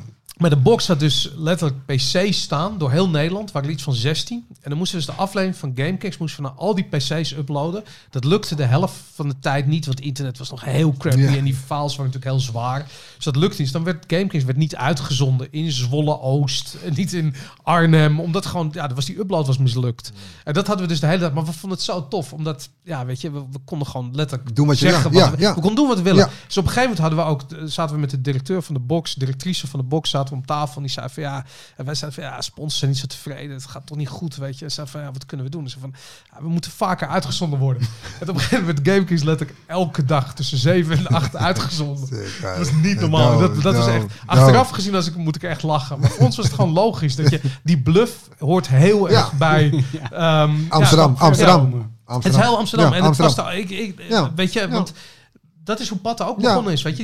Je gaat naar New York, je had die schoenen, weet je. Ja. Wij gingen gewoon tegen de box zeggen van, ja, we moeten elke dag uitzonden. Dat kan niet anders, weet je. En dan daarna zie je wel wat de consequenties zijn. Dan ga je gewoon lekker, want je wil het hebben. En dan, we krijgen dat. Oké, dan gaan we gewoon door. Ja. En zo blijf je gewoon gaan. Het is gewoon een sneeuwbaleffect, noem ik het meestal. En dan ga je gewoon lekker door. Maar in die tijd weet ik ook niet beter dan dat je had bijvoorbeeld Power Limited. Hè, dus het was voorheen een magazine. Mm. Opeens werd er een tv-programma gemaakt over computerspellen, wat ook... anders was dan de rest. Want normaal gesproken was er ergens een half uurtje. En er werd er door saaie oude lullen over games gesproken. Ja, we hadden daar wel echt... Maar wij deden al de Power Limited. En dat is ook heel erg een dreding. Dus Dre en ik deden echt de de creatieve invulling van Power Limited. Maar waardoor dachten jullie dan, hey, we moeten hier een tv-versie van maken? Ja, tv was gewoon cool. En we hadden gewoon zoiets van, we lullen over games. Dat kan ik de hele dag door. Ja. Weet je, het was super makkelijk. Ja. Dus we hadden zoiets van, zetten we een camera aan, doen we dat. Toen hadden we een pilot gemaakt. En ja, Ruben kwam erbij. En toen hadden we hadden dus al die Kevin Master Show gedaan. Dus we wisten al van, ja, we willen iets met televisie doen. En dit was gewoon iets wat we tof vonden. Dus ja, gingen we dat doen. En het was eigenlijk, het wees zichzelf een beetje. En achteraf gezien zijn ook heel laat pas online gegaan. En al die dingen, geen YouTube gedaan. Al die dingen kwamen pas echt veel later. Maar ja, tv was toen, niemand deed dat. En juist omdat we eigenlijk, we hadden geen regels. En er was niemand die tegen, we hadden geen producent die zei van je moet dit doen. En als die er was, bij TMF later was die er wel. Bart Barnas natuurlijk, die ken je. Maar die wist al heel snel soort van, je moet die gasten gewoon laten, weet je. Als je die gaat vertellen wat je moet doen, dan wordt het alleen maar awkward en kut. En dat gebeurt toch niet, weet je. En dat die snapte dat echt heel goed. Ik denk dat Bart daarin heel belangrijk is geweest. Ja. Maar in die tijd begrepen ze toen wel van, hey, ja, als je zegt we willen van computerspellen een tv-programma maken. Hoe werd daarop gereageerd? Maar wie ze? Er was niet een Hilversumse media. Nou, die waren er niet, man. Het was de box. Het was serieus. Het was een kelder ergens in Bussum. Ik weet. Het is pas later is het door MTV gekocht. Hè? En die hebben het gekild toen. En toen gingen we naar TMF. En van TMF naar MTV. En van MTV naar Comedy Central. En Spike TV. En weet ik veel wat. En elk jaar was het iets anders. Maar uiteindelijk, het bleef de hele tijd hetzelfde. Alleen toen waren we al online aan het gaan. En toen was het eigenlijk, tv was niet meer zo belangrijk. Maar en als je nu, afgezien van het feit dat het nu dan online is, terugkijkt naar toen, wat is het grootste verschil met hoe dat gameprogramma er nu uitziet? Of is dat nog redelijk hetzelfde? Nou, we hebben op een gegeven moment bedacht van, het enige is dat we best wel onderzoek deden. En dat was echt een beetje mijn ding. Ik vond het heel erg leuk om uit te zoeken hoe dingen werken. Dus we deden een soort onderzoek waarin we gingen vragen aan kijkers van waarom kijk je naar GameKings? En we deden de aanname dat mensen zich willen informeren over nieuwe games. Kijk eens, thanks. Oh, dit is jouw afspraakje, toch? Oh nee, jij. Nou, fuck it. Weet je tegen? Jij, man. Nee, wacht, ik heb nog eentje hier. Oh, kijk. Nou, even daarheen, man. Heb jij niet eentje? Nee, ik heb nog Kijk. Maar dus we wilden weten waarom mensen keken. We dachten van ja, dus ze willen zich informeren over nieuwe games die uitkomen. Het bleek helemaal niet zo te zijn. Man. Onze kijkers die wisten alles van die games. Wat bleek nou aan de hand te zijn? Ze wilden hun eigen mening toetsen als iemand die ze als autoriteit zien. En dat was, we hadden echt iets van, fuck, dat is briljant. En het grappige is, dat had je toen ook bij Top Gear. En er was een review op Top Gear waarbij ze een of andere Corvette V8 testen. Nou, het zijn Britten natuurlijk, dus je haat de Amerikaanse auto's. Die auto wordt helemaal de grond in getrapt. En aan het eind zie je, weet ik van die Richard Hammond, die duwt eigenlijk zo'n spoiler in en doet bloep, bloep. Dat is een soort polyester spoiler. Maar hij is een auto van 1,5 ton. Hij sloopt het echt. En toen kwam er een shot dat die auto in slow motion kwam die de hoek om. Echt prachtig geschoten. En toen zei hij, but it's a hell of a lot of fun to drive. En toen dacht ik, maar dit is voor de mensen die die auto wel tof vinden. Dus waar gaat het om? Op het moment dat jij iets kijkt en je bent het niet. Stel je voor, je hebt een film gekeken. Ik vind het echt een goede film. Je leest de Veronica-gids. Stel je voor dat je het nog hebt. Je slaat het open en die film krijgt 5 uit 5 sterren. Goed positief. Dan denk je, nou, dat is een goede review. Die gasten snappen het precies goed. Maar stel je voor, die film, jij vindt hem goed. En hij krijgt 1 uit 5 sterren. En die film wordt helemaal de grond. Dan denk je niet, wat een slechte review. Dan denk je van, waarom heb ik nog een tv-gids? Fuck het, ik zeg het op. Dus op het moment dat je geen connectie hebt met de boodschap in de media die je ziet of die je leest of whatever, dan ga je dus dat hele platform ga je afbranden. En dat snapten we heel vroeg. En daarom waren al onze reviews discussie. En jij vindt de game tof? Nou, dan vind ik hem kut, automatisch. Ja. Niet dat het per se ook zo hoeft te zijn. Maar, die discussie is belangrijk. Er is altijd een mening, hetzelfde als die wat je vroeger op het schoolplein deed. Weet je? Het ging er niet om of je gelijk had. Het ging om hoe goed kun je je mening verwoorden. En dat gebeurde eigenlijk de hele tijd in GameKings van nature. En ja, toen kwam Skater bij. En goed, die hele groep die deed dat al 100 jaar. En dat tot op de dag van vandaag doen we dat zo. Stop, man. Ja. Is dat leuk? Skate en Extinct in Akkie. Ze hebben de show gestolen, maar het was geen makkie. Nou deed jij dus graag onderzoeken, zei je net, hè? We weten, jij had je onderzoek net afgerond, want je stond in China. Je ging bellen naar Nederland. Er was een plan. We hebben een plan, ja. Ja, doen. Ja. Toen begonnen we. Maar had je in die tijd ook al dat als je een schoenenwinkel wilde beginnen, dat je dan, nou kom ik niet op het woord, maar dat je een bepaalde exclusieve schoen mag verkopen? Voor mij in die tijd was het nog niet zo. Volgens mij in die tijd was het gewoon van... Oké, als je een schoenenwinkel wil beginnen... in Nederland bijvoorbeeld... dan zeg je van... Oké, ik wil een schoenenwinkel beginnen... dan ga je dan, weet je, Nike of whatever... en dan zeggen we van... Oké, wat is je target group? Dit is mijn target group. Oké, dan is dit je catalogus. Daar mag je uit kiezen. Precies, ja.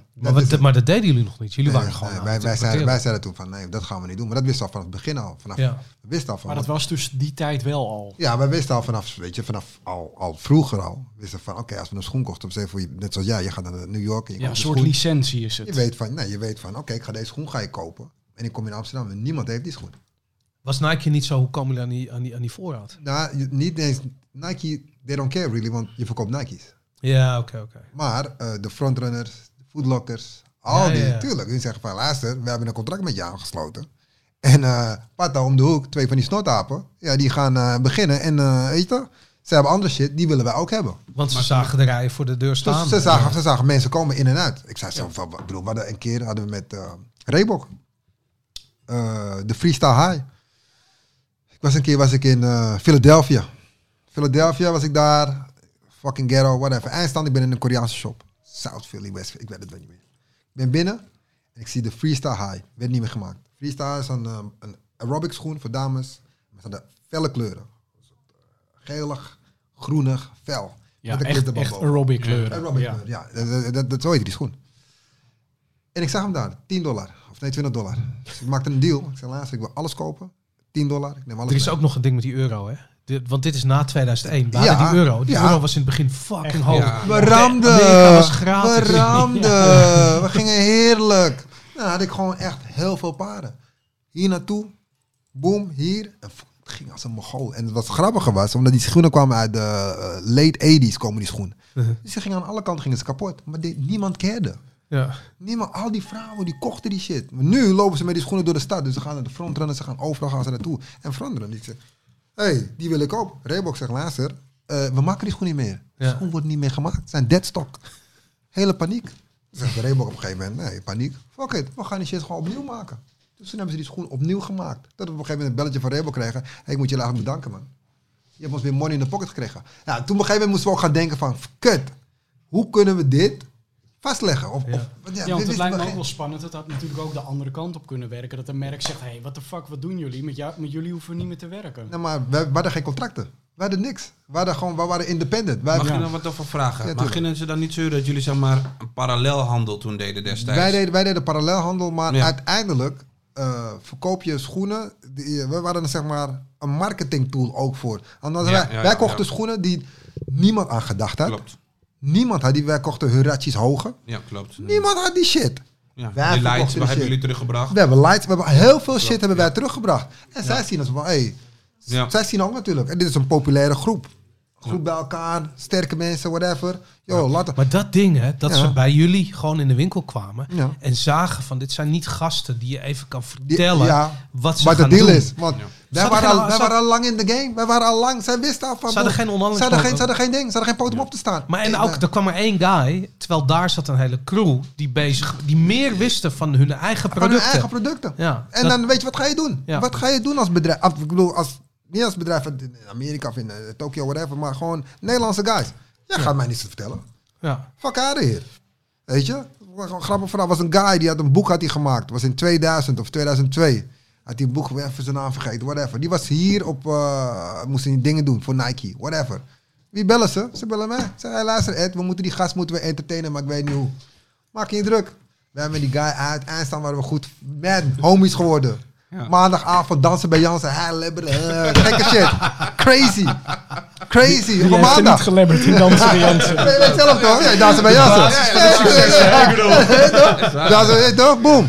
Maar wij waren altijd al met 2 voet of 1 voet. Waren altijd al in de straat. We waren overal. Elke club waren we. We waren al gewoon guys. Ik draaide. G was de host. Nigga. Dat is jou. We waren daar. Dus mensen konden van corporate shit. Die kon ons niks vertellen, man. Eens wat ze daar hebben, dat op een gegeven moment dingen kwam als eerste natuurlijk. Essex. Maar toen, ik weet nog, Nike was... Gast die werkte daar, Pim. En Pim was onze sales rep. Pim Dikker, hij was onze sales rep.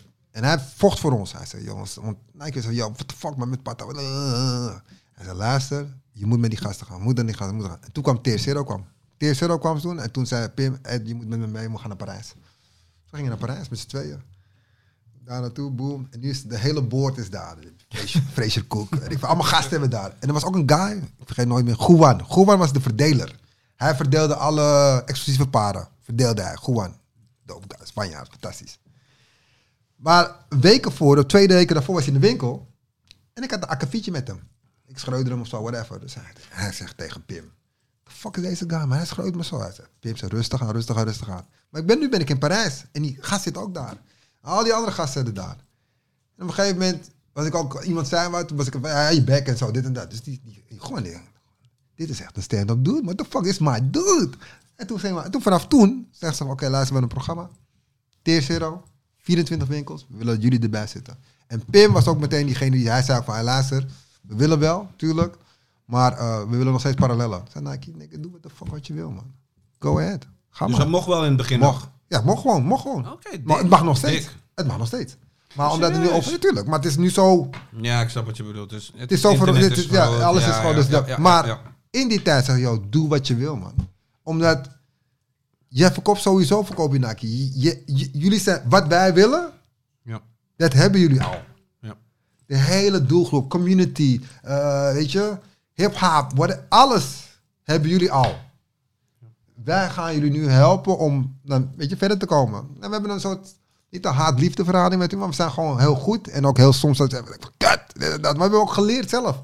Want we wisten ook niks van, weet je, winkel doen. En een winkel maken en een brand, et cetera. Dat hebben we ook onszelf aangeleerd terzijner tijd. Maar jullie hebben geen hulp van Nike gehad, niks. Jullie moesten gewoon zelf... alles is zelf. Hier is je account. Verkoop gewoon hoe je het wilt doen. Ja, en alles. Dan, we mochten alles doen. En nog steeds mogen we alles doen. Omdat wij hebben een bepaalde iets wat zij niet hebben of wel hebben, maar niet... Nee, ze hebben het niet eigenlijk. Ja. Dus. Maar in de tijd dat jullie zelf al die schoenen naar Nederland haalden uit verschillende landen, heb je toen ook wel een keer iets ingekocht wat je vervolgens niet aan een straatstenen kwijt kon raken? Natuurlijk. Zoveel. Dus van de 10, 9 misschien dat je niet... Maar dat maakte niet zoveel uit. Want je had er altijd nog wel andere paarden die je wel verkochten. Ik weet nog in het begin, maar soms verkochten we gewoon niks op een dag. Dat kan ook dat je gewoon 0 op je omzet hebt. Maar we geloofden we erin. Dus er was altijd weer we konden altijd een deal sluiten. Dan ken je weer andere mensen. Want het netwerk werd steeds groter. Dan ken je de homo's, de guy van Atmos ken je dan.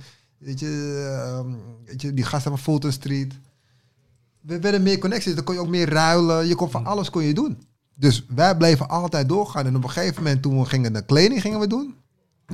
Ja, dat was gewoon de eerste 5 seizoenen. Was het niks. Maar we wisten ook niet hoe dat werkte, de kleding.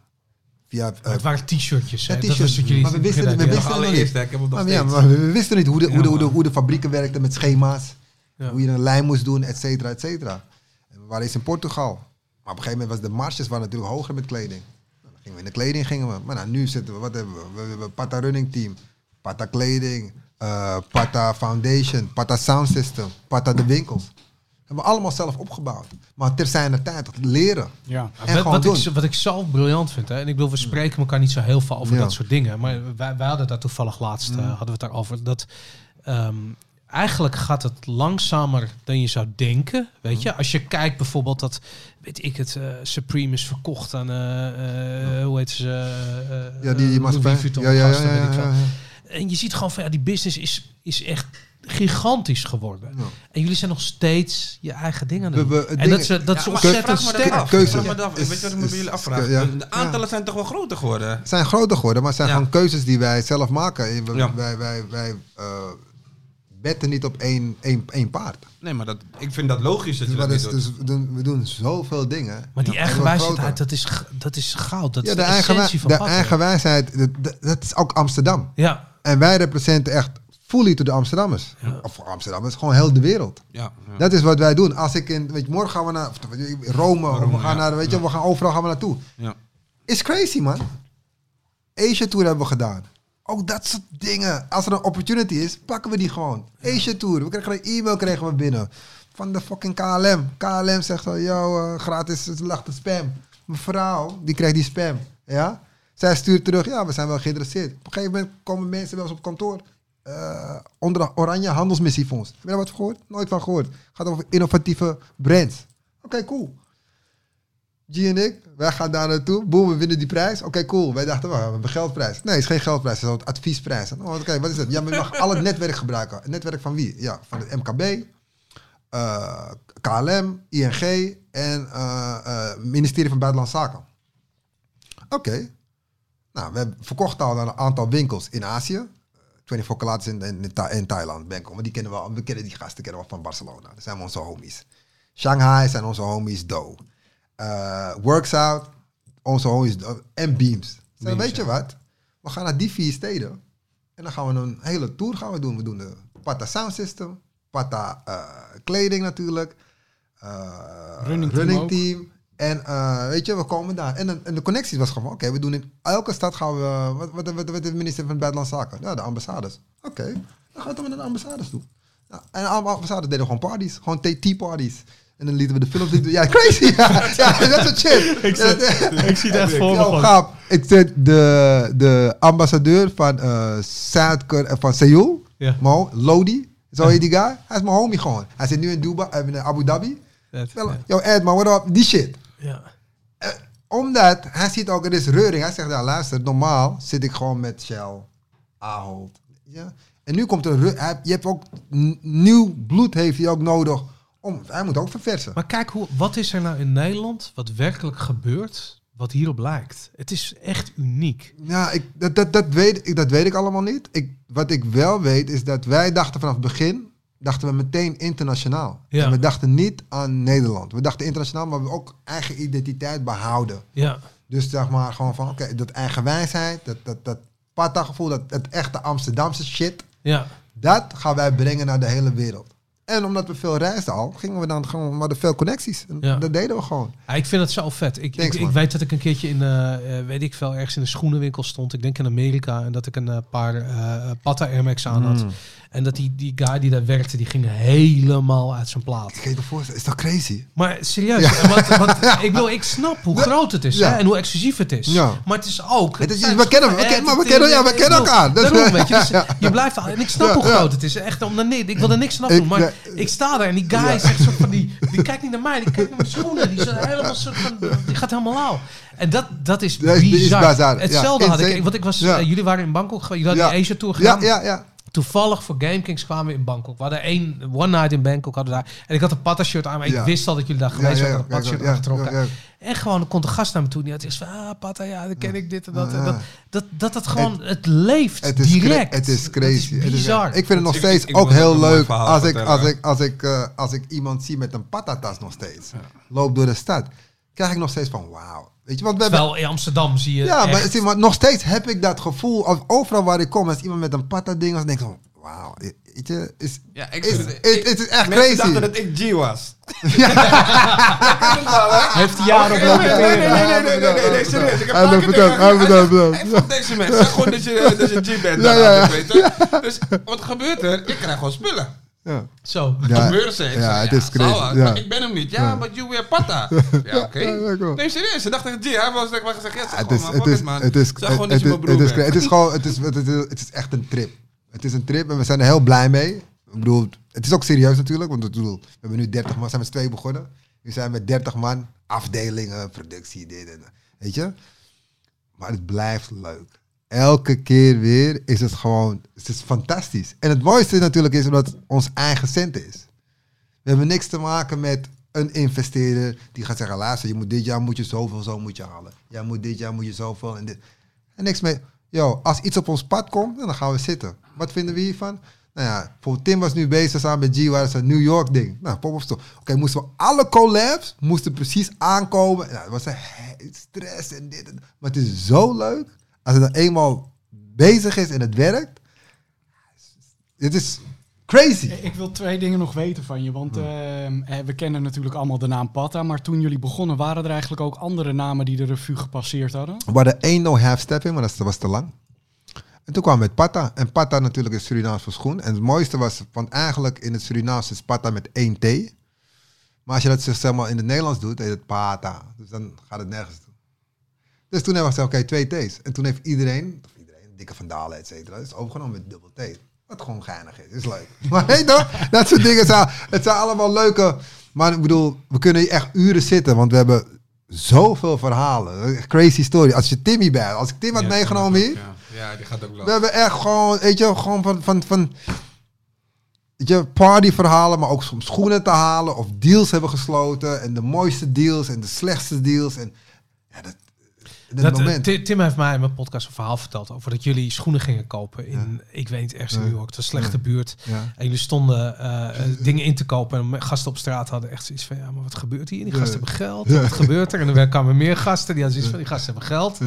En dat jullie toen op een gegeven moment alles in een auto hebben gegooid en echt met gierende banden zijn weggegaan. Ja. Met Tim was ik. Tim en Max, we waren in Bed-Stuy, Brooklyn waren we. En dan was er een van de Rus, die had een winkeltje daar zo. En die verkocht allemaal shit.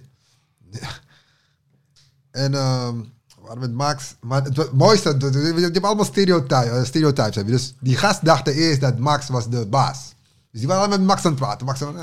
Max kwam naar mij toe. Ik zei, maak je druk. Praat jij, maak de deal. Maar zeg hem dit en dit en dit. Oké, cool. Max regelt die shit. Nu moeten we betalen en shit. Dus ik pak mijn shit. En het is een hele andere... Ze denken, wat gebeurt hier? Dus nu... Zeg, oké, we hebben al die spullen. Wat gaan we nou doen? En de auto was aan de overkant. Max zegt, luister, we gaan gewoon naar de overkant en dan zetten we die spullen. Tim ook. Die baas zegt gewoon van, luister, weet jij, je parkeert die auto. Je zet hem precies voor de deur, op de stoep, op de deur. En we, hoezo? Je gaat beroofd worden. Iedereen wacht buiten op je. Hebt die gasten die daar niet. Je gaat beroofd worden. Zet die shit, dan je gaat meteen weg. Maar en wat voor auto hadden jullie toen? Grote. Dus het ging wel sowieso allemaal passen in één keer? Nou, op een gegeven moment leerden we gewoon om goed in te pakken. Vroeger deden we gewoon dozen zoals dat.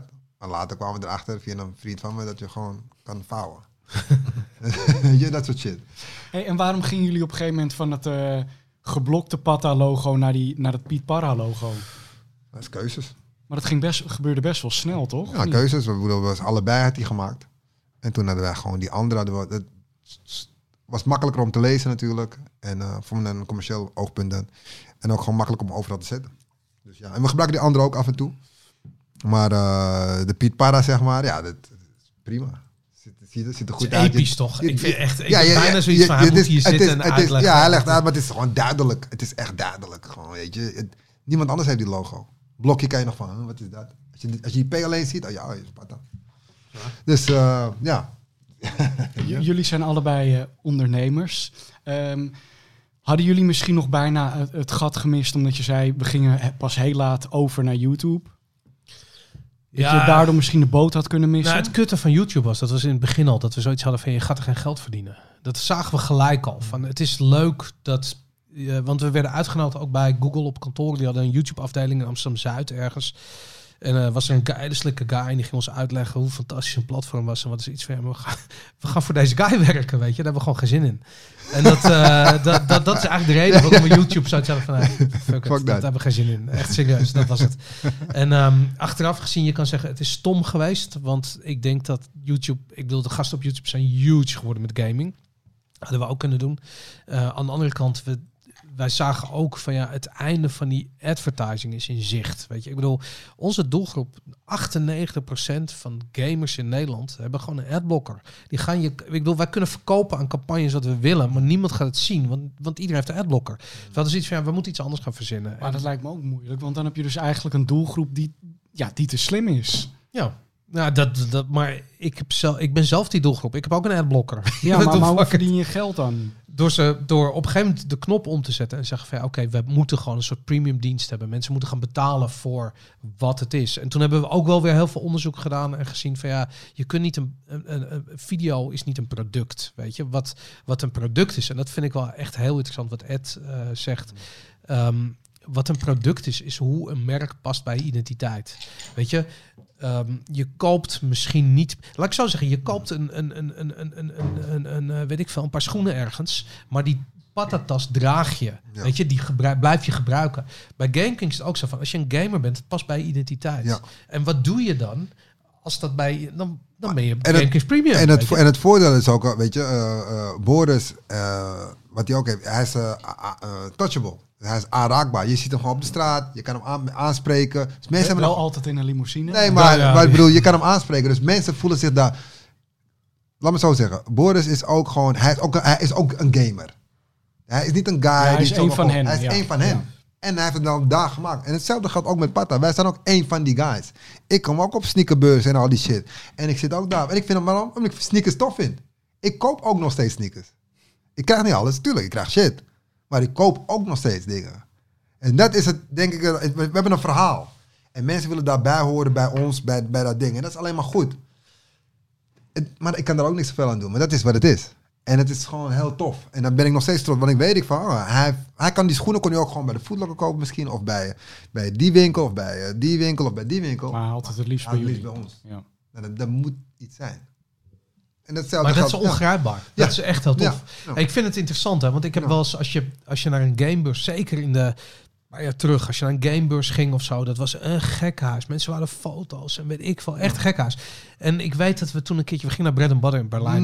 Mm. En ik ging met Tik. En nou goed, waren we met Nia, waren we een klein groepje. Ja. En we hadden gewoon zoiets van lachen. En jullie hadden een feestje daar en we gingen erheen.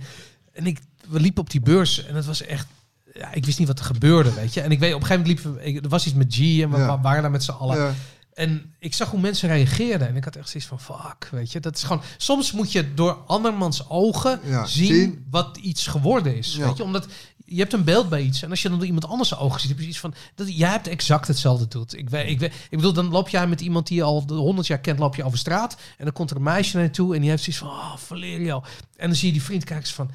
Valerio, maar die ken ik al 20 jaar. Maar wacht eens even, is hier iets aan de hand? Want je gaat opeens kijken naar dingen door andermans ogen. En dan precies van, mensen kijken op tegen dingen waarvan je zelf ziet van, doe heel even normaal. Ja. Maar dat is gewoon hoe de wereld werkt. Weet je? Mensen willen iets en je kunt het zelf niet eens aanraken, je kunt het niet uitleggen. Ja. Maar fuck het, laat het er maar zijn. Weet je? Het is er gewoon. Je kunt het... 100%. Ja, je weet waar ik het over heb. Ja, maar dat is dan een leuk euforisch verhaal. Maar waar we het net over hadden, zou dat ook jullie grootste misstap geweest kunnen zijn? Dat jullie zo laat online gingen en zo? Maar is dat een misstap? Weet je, ik bedoel, misschien zou je kunnen zeggen... Misschien hadden we meer geld kunnen verdienen of groter kunnen zijn. Whatever, maar het is wat het is. Maar je hebt toch een leuk leven? Dat is maar dat is het hele ding. Weet je? Maar in de looptijd van GameKings, wat heb jij ervaren als jullie grootste misstap? Ik ben een keer bijna gepakt met wiet in Tokio. Dat was echt fucking stupid. Want in Tokio, er is geen onderscheid tussen wiet en coke en heroïne. Je gaat gewoon een jaar de bak in. En ik weet, we kwamen die club uit. Maar serieus, want ik werd uitgenodigd door Sony om naar... Die vloog ons naar Tokio. Waarom? Hoe dan? Waarom? Ja, om naar nieuwe games te kijken. Dus waarom? Omdat het kan, omdat je niet nadenkt om naar 30 barco's... Superstar-sterren dacht je was gek. Het was gewoon een domme actie. En ik was met een paar vrienden van me, die waren er ook. En die gast kwam uit Zweden. En was iets van, laten we wiet gaan kopen. Ja, waarom niet? En we komen uit die club. En ik had, het was ook die guy, we verkochten alleen maar... Best wel een grote zak. En ik had het in mijn zak zitten. En er was gewoon een razzia met een hond en alles en agenten. En ik had zoiets van, fuck dit. Ik ga dit niet laten gebeuren. En ze had een soort, zo'n lijntje gezet. Of je in de rij staat voor een club, weet je. Daar kon je niet overheen stappen. Of tenminste, dat moest dan een soort van mensen. En de mensen moesten in de rij staan. En één voor één kwam die hond. En die ging naar je snuffelen. En ik had zoiets van, ik ga echt niet wachten tot die hond bij mij gaat zitten. Geblaffen. Dus ik stap over dat lijntje heen. En ik hoor nog, excuse me. En ik zei de taxiboom, let's go. Ja, go, achteraf gezien, ik bedoel, lachen, gieren, brullen. Een beetje gekhuis. Maar achteraf gezien, dat was echt fucking dom. Mm. En dat zijn van die dingen dat je denkt, af en toe ga je door... In je domheid. En het is gewoon, dat hoort erbij, weet je. Ik bedoel, het is niet... Maar daar leer je ook van. Ja, daarom, absoluut. En het gelukkig dat is dat je nog wel even zo'n smart in je hoofd hebt. Dat achteraf. Je gewoon... Ja, tuurlijk. Nee, maar ik bedoel... Normaliter zou je gewoon... Je zou in die rij blijven wachten. Je denkt, fuck deze shit. Ja. Dat is ook een bepaalde mentaliteit die je ook hebt. Noem dat misschien. Het is een beetje Amsterdamse shit. Ja, van, fuck deze shit. Ik zie wat er nu gaat gebeuren. Ja. Ik stap nu in een taxi. Ja. Fuck haar hier. Ja. Tim kan je een heel tof verhaal vertellen. Maar moet hij zelf vertellen. Moet je een keer uitnodigen. Ja, dat komt wel. Ja. Maar moet Tim reageren. Ja. Maar de Amsterdamse mentaliteit is een aantal keer gevallen. Hè. Brutalen hebben de halve wereld. Mm-hmm. Maar is het daardoor ook wel eens misgegaan? Dat je dacht, misschien moeten we soms daar wel een beetje op letten. Misschien wel. Maar dat ben ik vergeten. Bijvoorbeeld met merken. Ja, tuurlijk. Ik bedoel, we een keer waren we bij Timberland in het begin. We zitten daar zo en... Dat vind ik toch mooi dat je meteen gaat lachen. Ik dacht, weet je, we waren een big shot en zo. Weet je, Patta, dit, dat, zo. Six, hij zegt, ja, wat wil je? Ik was met Mike Pakker, weet je, Pakker Shoes. We waren met hem. Hij zei, yo, Timbaland wil jullie hebben, bla bla. Oké, cool, laten we praten. We waren al, weet je, wat al veel gedronken, whatever. De dag ervoor, en we komen daar bij de meeting en we zitten daar. Ja, ik zei, luister, ja, we willen 1 miljoen en bla bla. We waren pas 5 jaar bezig. Weet je toch? Maar in je hoofd, want wat, pas de RMX hadden we. Dus wij wachten wat de big shots waren, 1 miljoen. We gaan, die guy zei, ja, school, whatever, whatever, ja, we praten. Ik krijg een belletje van Mike Pakker. What the fuck was je denken? Zo werkte niet. Toen dacht ik, oké, ja. Maar die bluff, dat is ook die bluff. En ja, soms bluff je toch, dat gaat te ver, toch? Dat kan toch gebeuren? Het kan gebeuren. En weet je, whatever, weet je. Nu natuurlijk zijn we ouder. Het mooiste is bij ons, bij Patta natuurlijk, omdat we 15 jaar nu bezig zijn. Het is elke dag leer je weer wat nieuws. Maakt niet uit wat, hoe of wat. Elke dag leer je. En dan neem je profijt ervan. En dan ga je daarop verder bouwen. En dan ga je door en door en door. En dat is het mooiste. En het mooiste is natuurlijk, we hebben een fucking great team, man. Niet omdat mijn team dat ik even big op moet geven, maar fucking gewoon omdat het zo is. Omdat het zo is, man. It's crazy. Wat is dan een van de dingen die je echt in het opzetten van een winkel hebt geleerd? Waar je van denkt, oh, dat is wel echt een goede les. Het mooiste was de collabo die we deden met Kangaroos. Voor mij dan persoonlijk is dat een contract opstellen. Als je schoenen maakt, is het gewoon meer van, oké, weet je, zoals de Masters of zo. Doen wat je mooi vindt. Doe wat je mooi vindt, whatever. Maar ik denk niet dat zij een contract hebben. Misschien hebben ze een contract opgesteld, je mag er niet over praten, dit en dat. Maar niet van, oké, laten we punten, een publishing deal of zo, weet je. Zoiets in die geest. Dat heb ik geleerd bij Kangaroos, hebben we dat geleerd. We hebben toen vanaf scratch een schoen gemaakt. En hebben we gewoon punten gekregen. Dat als die schoen werd verkocht in het buitenland, in een bepaalde dingen, dat we dus zeg maar een bepaalde percentage kregen van de schoenen. Was het die boot? Ja, die boot. Met het zakje. Ja, met het zakje. Maar ook om met die mensen te praten van, jou luister, die Kangaroo, die moet van dat ding moeten eraf. En het was de Kangaroo heeft een licentie in Pirmasens, in Duitsland. En dat zijn, weet je, daar is het beschaafd, is mooi. En dan komen een bondje niggers komen daar.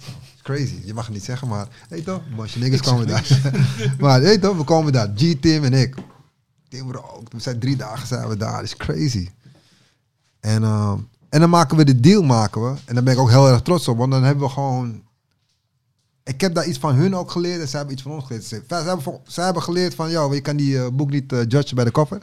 Zij dachten gewoon van, joh, 3 dagen, ze worden alleen maar gelach. Rook komt eruit, Timpo, die hele ding is vol. We zuipen, je hoort alleen maar lachen. En ik had geleerd dat, weet je, dat die gasten ook echt serieus met money maken was. Hoe gaan we dit doen? En ze waren echt genuine en ons de kans laten om dat te laten doen. En dat niet iedereen op jouw tenen wil laten staan en om shit te eisen van je. Dus dat is mijn wijze les wat ik daar geleerd had bij die. Maar er zijn er zoveel lessen die we geleerd hebben. Maar het leren gewoon. Weet je wat ik interessant vind? Je bent met G begonnen, met Tim. Ja. Door je broer en een van je beste vrienden. Ja, ja. Ik heb hetzelfde met Ruben, die toen al, en met Dre eigenlijk, waren hele goede vrienden. Ja.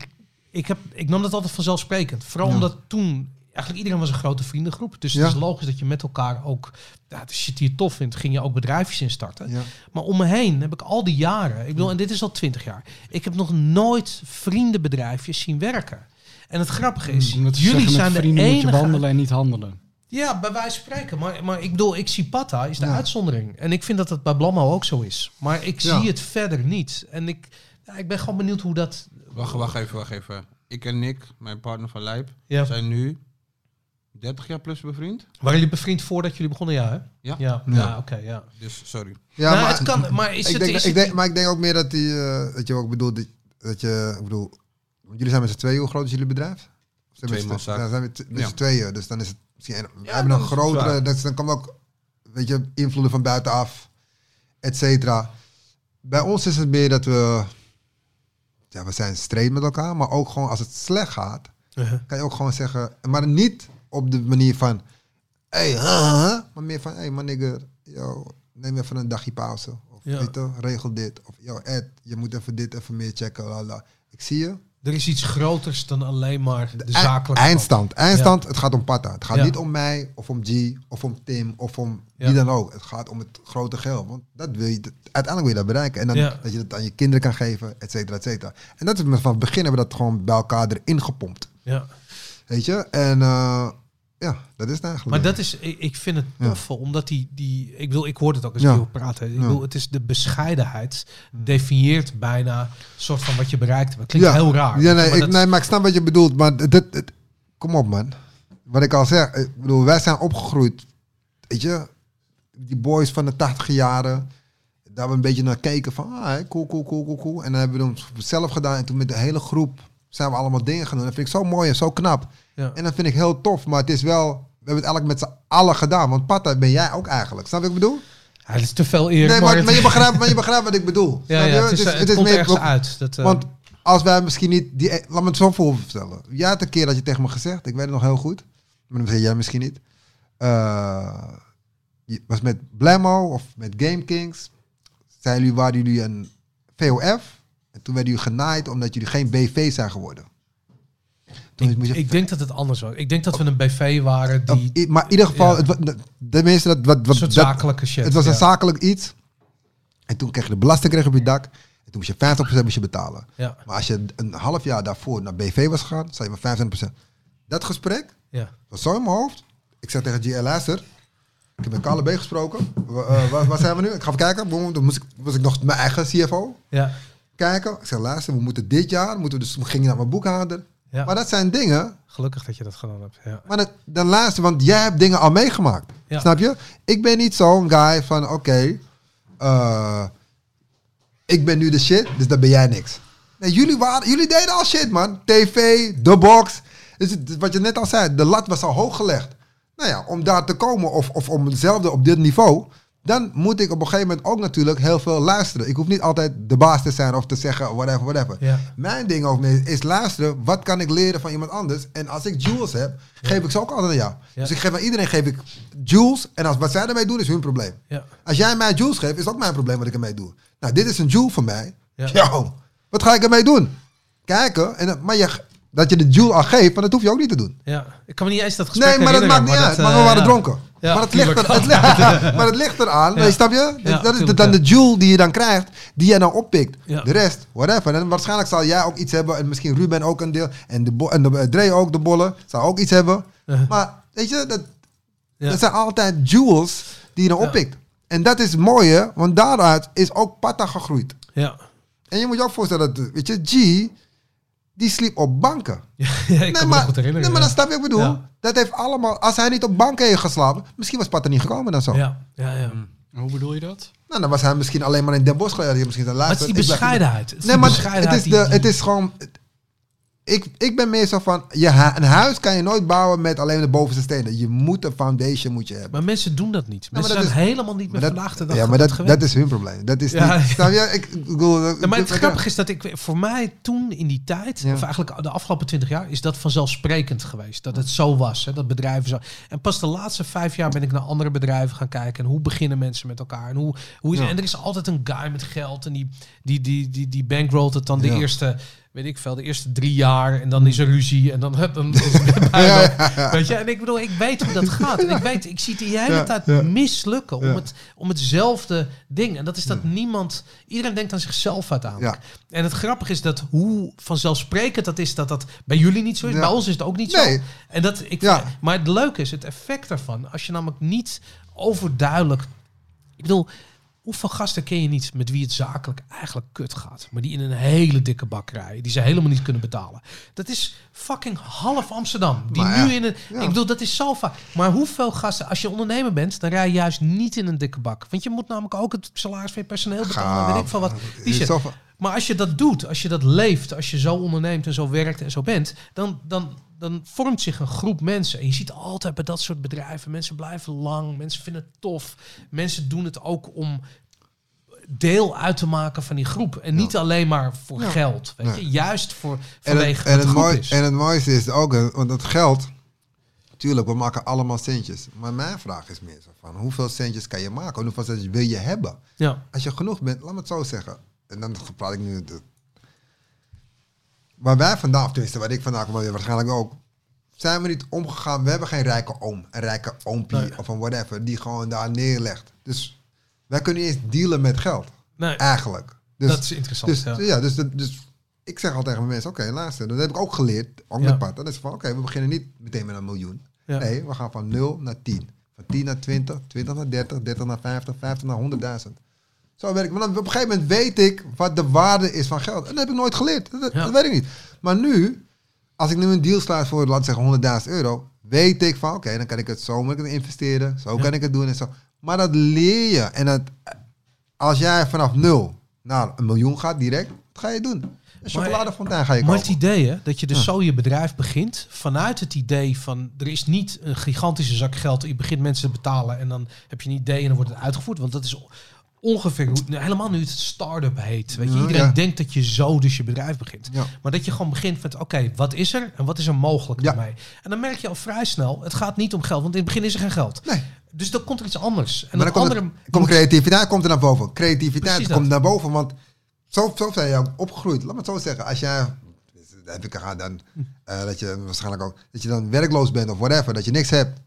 Hoe ga ik de dag doorkomen? Dan moet ik, oké, flessen wegbrengen. Dan moet ik dit, doen. Misschien een hosteltje daar, een hosteltje daar, en dan ga ik weer de dag door. Op een gegeven moment, die mindstate is ook bij Patta. We hebben niet zoveel geld. Oké, we moeten wel een party organiseren. Oké, we gaan dit en dit doen. We gaan zo en zo gaan we doen. Zo en zo om ons geld te maken. En dan een kans nemen, risico.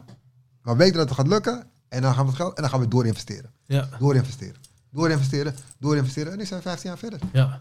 Ah, dat is, maar je wil niet weten hoe weinig ondernemers vandaag de dag zo beginnen. Het is gewoon altijd van, je moet eerst geld hebben. En ik bedoel, laten we eerlijk zijn, vandaag de dag is er veel geld. Weet je,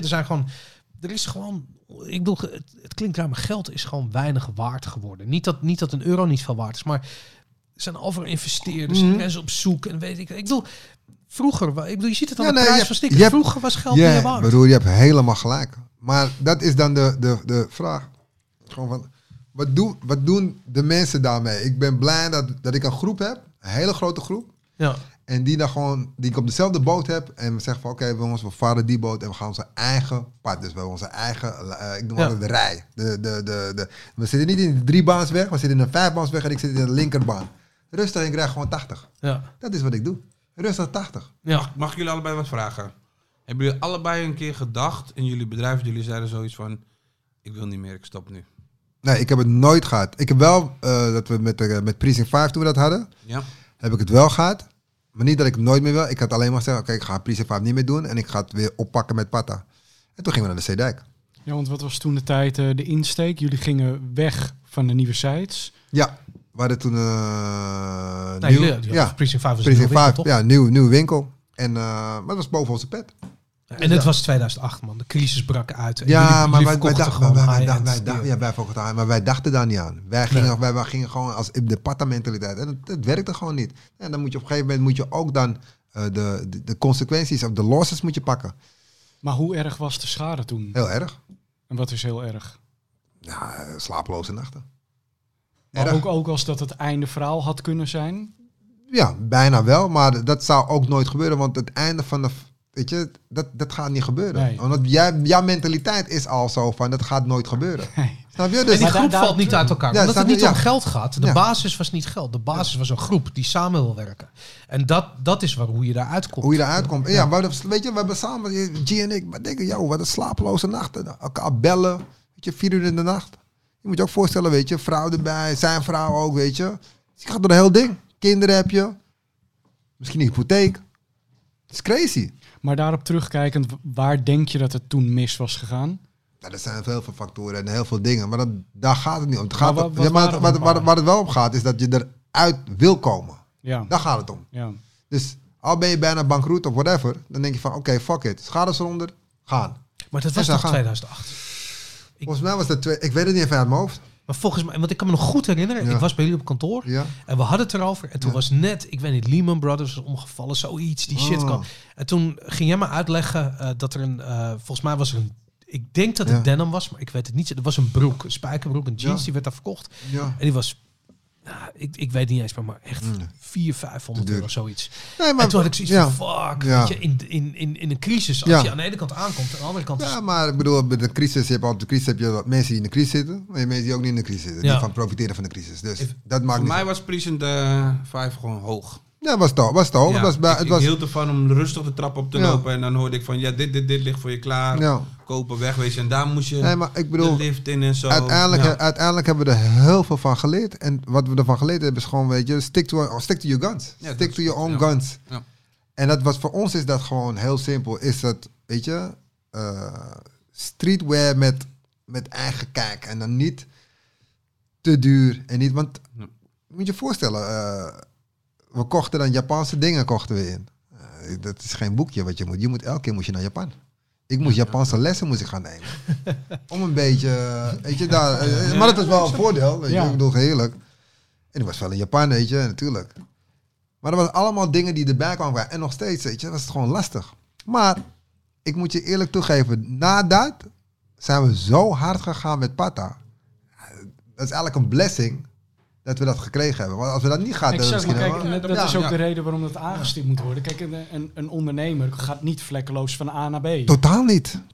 Weet je, nee, maar je moet een downfall moet je krijgen om weer naar boven te komen. Maar dan ligt het aan de ondernemer. Ben je een echte ondernemer of niet? Of ben je dus die guy dat je zegt die je bent? Dus met andere woorden, wat je zelf zegt, A naar B, iedereen leuk. Maar als je bij C een onderbreking krijgt, ga je dan door naar D. Wat ga je doen? Of ga je terug naar A?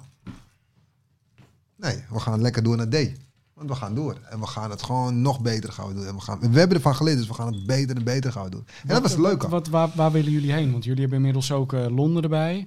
Ah, dat weten we nog niet. We zijn Londen en Milaan. Wereldwijd. Dat gaan we sowieso doen. Maar dat is al wereldwijd, tuurlijk. Maar wij denken ook gewoon... Maar welke locatie staat sowieso op jouw lijstje? Vaste winkel. Dat weet ik nog niet. We zitten te kijken, want natuurlijk New York wou natuurlijk. Azië natuurlijk ook heel leuk, maar Afrika lijkt me ook heel tof. Maar is eigenlijk een winkel in dat soort landen met internet nog nodig? Ja, maar ik bedoel, het gaat om dan de brand. En mensen willen de brand hebben. Dus dat zal, maar dat gaat allemaal gebeuren. Maar ik denk meer van, wat zou het leuk zijn als ik bijvoorbeeld een eigen bejaardentehuis zou maken? Ik denk aan hele andere dingen. Ik denk aan, wat een keer hadden we ook... Jan Slachter stilo. Nee, for real man. Die shit is echt crazy. Stel je voor dat je eigen... Dat heb je niet. En je een bejaardentehuis met, zeg maar, people from the culture of whatever. Of weet je, Amsterdamse gasten. Dat heb je niet. Dat zou toch tof zijn? Het zou wel lachen zijn, Ik kan je nog even. Maar dat zijn echt tof zijn. Maar dat soort dingen. Wij hadden een keer, er was een guy bij de Nieuwmarkt. Die verkocht kippen. Roosted-kippetjes. Hij was de beste van heel Amsterdam. Ik kwam via Tim. Om erachter Tim uit mijn broertje. Hij zegt, Ed, luister, er is een guy. Maandag zit hij en op woensdag zit hij. De beste kip. Je moest bestellen om 12 uur. En om 5 uur, als je daar langs liep, die kippen draaiden en je wou het hebben, kon je niet krijgen. Toen waren wij op een gegeven moment, die kippenkar wilden kopen. Met die guy erbij. Weet je, patakip. Ja, nigga, true story. Ja? Ja, we waren patakip. Maar waarom niet? Zijn kippenkar werd gestolen. No. Toen wij bezig waren in de onderhandel met zijn kippenkar. En toen had hij wou niet meer en het was heel gedoe. En we wouden hem echt hebben. Want ja, hij zegt maar oké, dan kan ik de recept kan ik. Ik zei nee dude, we willen jou. Dan heb je ook een pensioen. Want we gaan deze shit big, je weet niet wie wij zijn. Maar we gaan jou daar neerzetten. Maar dan hebben we waren niet meer zelf. Want zijn recept, geloof me nou maar. Gasten kwamen, ik wist nog, de eerste keer dat ik daar was... Het ding was in de rij, man. Rox van THC. Hij woont in Noord. Dikke was gewoon daarbij. Kijk man. Hij zei, yo, je komt voor die kip, hè? Yo, maandag. Shit's crazy. Maar die kip, we zouden die kip echt wereldwijd neerzetten. Pata kip gaat. Weet je, maar dat soort dingen lijkt me heel tof om te doen. Hele andere dingen dan wat we nu aan doen. Want wat ik al zei, Pata de winkels. Pata running team. Pata foundation. Pata dit. Pata kip. Pata bejaardentehuis. Pata. Eet toch? Sick. Ik ga even pissen. Ja. Zullen we een pauze inlassen? Kunnen we pauze? We gaan er even uit voor de reclame. Die hebben we helemaal niet. Dus je kan nu 5 minuten naar mij kijken. Nou, dan is dat duidelijk wat Game Kings betreft. Maar dat is niet het enige wat je doet. Want je hebt ook een podcastshow over. Ja, over bitcoin. Dat heet de bitcoin. Ik doe een aantal podcasts, maar ik deed eerst voor BNR Nieuwsradio. Je ging lekker met die bitcoins ging je doen, hè? Ja, dat ging even lekker. Ja, dat is leuk. Ja. Dat is lachen. Maar het is grappig, wat jij zei net ook, soort van... Weet je, ik ben opgegroeid in een flat hier aan het eind van de straat ook. Serieus, altijd Amsterdam geweest, maar het zat niet veel geld. En op een gegeven moment ga je dat soort dingen doen. Dan ga je nadenken over geld en beleggen. Er is een ding, dat was interessant. Dat ik op een gegeven moment realiseerde ik me van... Ik had zoiets van, het leven zou makkelijk zijn als je geld hebt. En... Ik bedoel, Blammo liep prima, niks op aan te werken. Maar ik was nooit aan het beleggen en ik was nooit aan iets aan het doen met geld. Zo. Nee, ja, dat dacht ik niet over na. Dat was niet mijn ding. En op een gegeven moment had ik zoiets van, ik zat om me heen te kijken... en ik realiseerde me dat heel veel mensen waren bijvoorbeeld bezig om geld te verdienen... met dingen die geen geld verdienen. Weet je, dus... ik zeg maar wat, weet je, iemand had heel erg veel passie voor... Noem een onderwerp. En dan kom je thuis en dan... zag je dat, weet je? Dan waren ze schilderijen aan het maken, zeg maar bierviltjes, schilderijen, whatever, maakt niet uit. En dan zag je, en dan had je zoiets van, word je er rijk mee, weet je? En dat zag je alleen maar in bijzondere gevallen. Ik bedoel, kijk, jij hebt succes met sneakers, bij wijze van spreken. Maar hoeveel mensen zijn die bij wijze van spreken heel veel sneakers hebben thuis, maar denken daar veel geld mee te doen, omdat ze het misschien kunnen verkopen, of weet ik veel, dat er een soort handel in zien, maar dat lukt niet. En toen had ik zoiets van, je moet je verdiepen in wat geld is, en wat je daarmee moet doen, en zodoende... Ik kwam eigenlijk via een beetje met bitcoin in aanraking. En dat komt omdat ik als gamer had ik altijd zoiets van... Games zijn tof als je iets kunt doen wat je in het echte leven ook kan doen. Ik was altijd, voor mij games waren een soort escapisme, weet je. Ik wilde daarin, in die wereld, ik vond het vet. En toen er is altijd zo'n ding en dat lukt nooit. En dat is dat je namelijk in-game geld verdient en dat je dat mee kunt nemen en er huur van kan betalen. En dat kan gewoon niet. En toen zag ik bitcoin en toen had ik zoiets van... Ik heb wel eens nachtmerries, jongen. Of nachtmerries, dat zijn dan dromen dat ik in een magazijn kom. Uh-huh. En dat er bijvoorbeeld sneakers, ongedragen, gloednieuw... echt die pareltjes wat jij in New York hebt meegemaakt.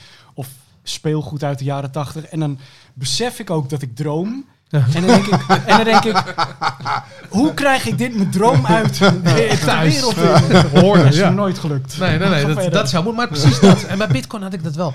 En toen ben ik voor BNR Nieuwsradio aan de slag gegaan. En toen ben ik me erin gaan verdiepen. En goed, dat is echt een rabbit hole. Over wat geld is en hoe geld werkt. En van het een komt het ander. En nu doe ik een podcast. En de Bitcoin-wereld is echt heel niche. Maar de jongens met wie ik dat doe, die zijn echt de beste in de wereld in wat ze doen. Toevallig ook Nederlanders. Maar we hebben mensen te gast die andere podcasts niet te gast kunnen krijgen. Omdat het niet, omdat de host niet snappen wat Bitcoin is. En het heet de Bitcoin Show. De Bitcoin Show heet het inderdaad. Zeker, dus dat is wat ik nu doe. Wat me echt... fascineert is wat... Kijk, alle waarde is subjectief. Hè? Ik bedoel, weet je, voor ons kan een bepaalde schoen kan iets heel veel waard zijn. Dan laat ik het aan mijn moeder zien. Wat heb je voor betaald? Ben je helemaal gek geworden? Weet je? Dus dat waarde is subjectief. En dat, maar dat is met euro's ook zo. Weet je? Wat geeft een euro een waarde van een euro? Dat is heel lastig. We realiseren ons niet dat dat subjectief is. Dat we allemaal maar denken van een brood dat kost, weet ik veel, €2,50. Dus is een euro ongeveer dat waard. Maar het is helemaal niet vanzelfsprekend. Weet je? Ik bedoel, er is een instantie die dat bepaalt. Ja. Nee, maar die drukt oneindig bij. Ja. En wij geloven nog steeds dat die euro een euro waard is. Maar intussen zijn de huizenprijzen die gaan... in Amsterdam is niet meer te betalen. Omdat dat geld maar bij komt. En dat systeem, op een gegeven moment ga je dat doorzien. En toen ik dat begon te doorzien, had ik zoiets van... Fuck, dit is bizar. En toen kwam Bitcoin langs, dat ik zoiets van... Maar dit is een antwoord op een heel... groot probleem, wat ik ook als ondernemer ook heb. En dat is, ik ga je één ding vertellen. Dan kap ik erover.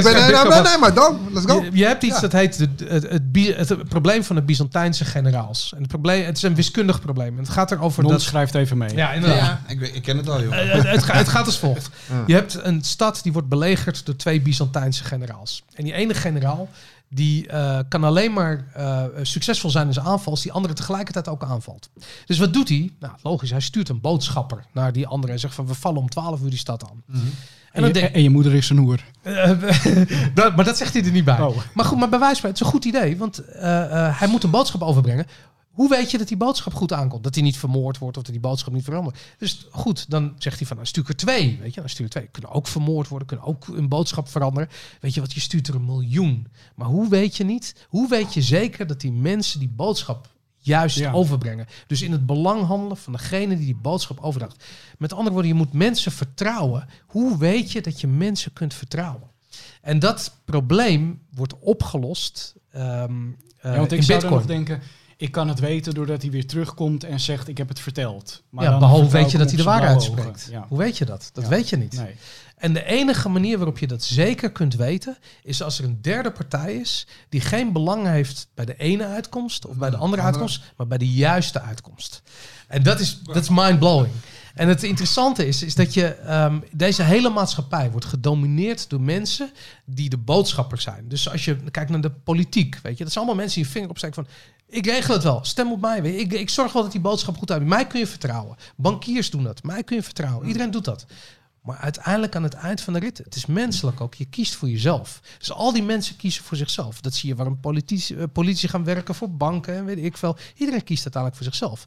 Maar in Bitcoin heb je dat niet. Dat probleem is opgelost. Er is alleen maar belang bij de juiste uitkomst. Niet bij de een of bij de ander, bij de een is belang, maar bij een kloppende uitslag. Maar, en dat is omdat er allemaal controleurs zijn van waar het heen gaat. Nou, er is iemand die het controleert en die krijgt alleen maar zijn beloning als de uitkomst klopt. Heel simpel. Het is een wiskundig ding. Ja, dat wordt wiskundig.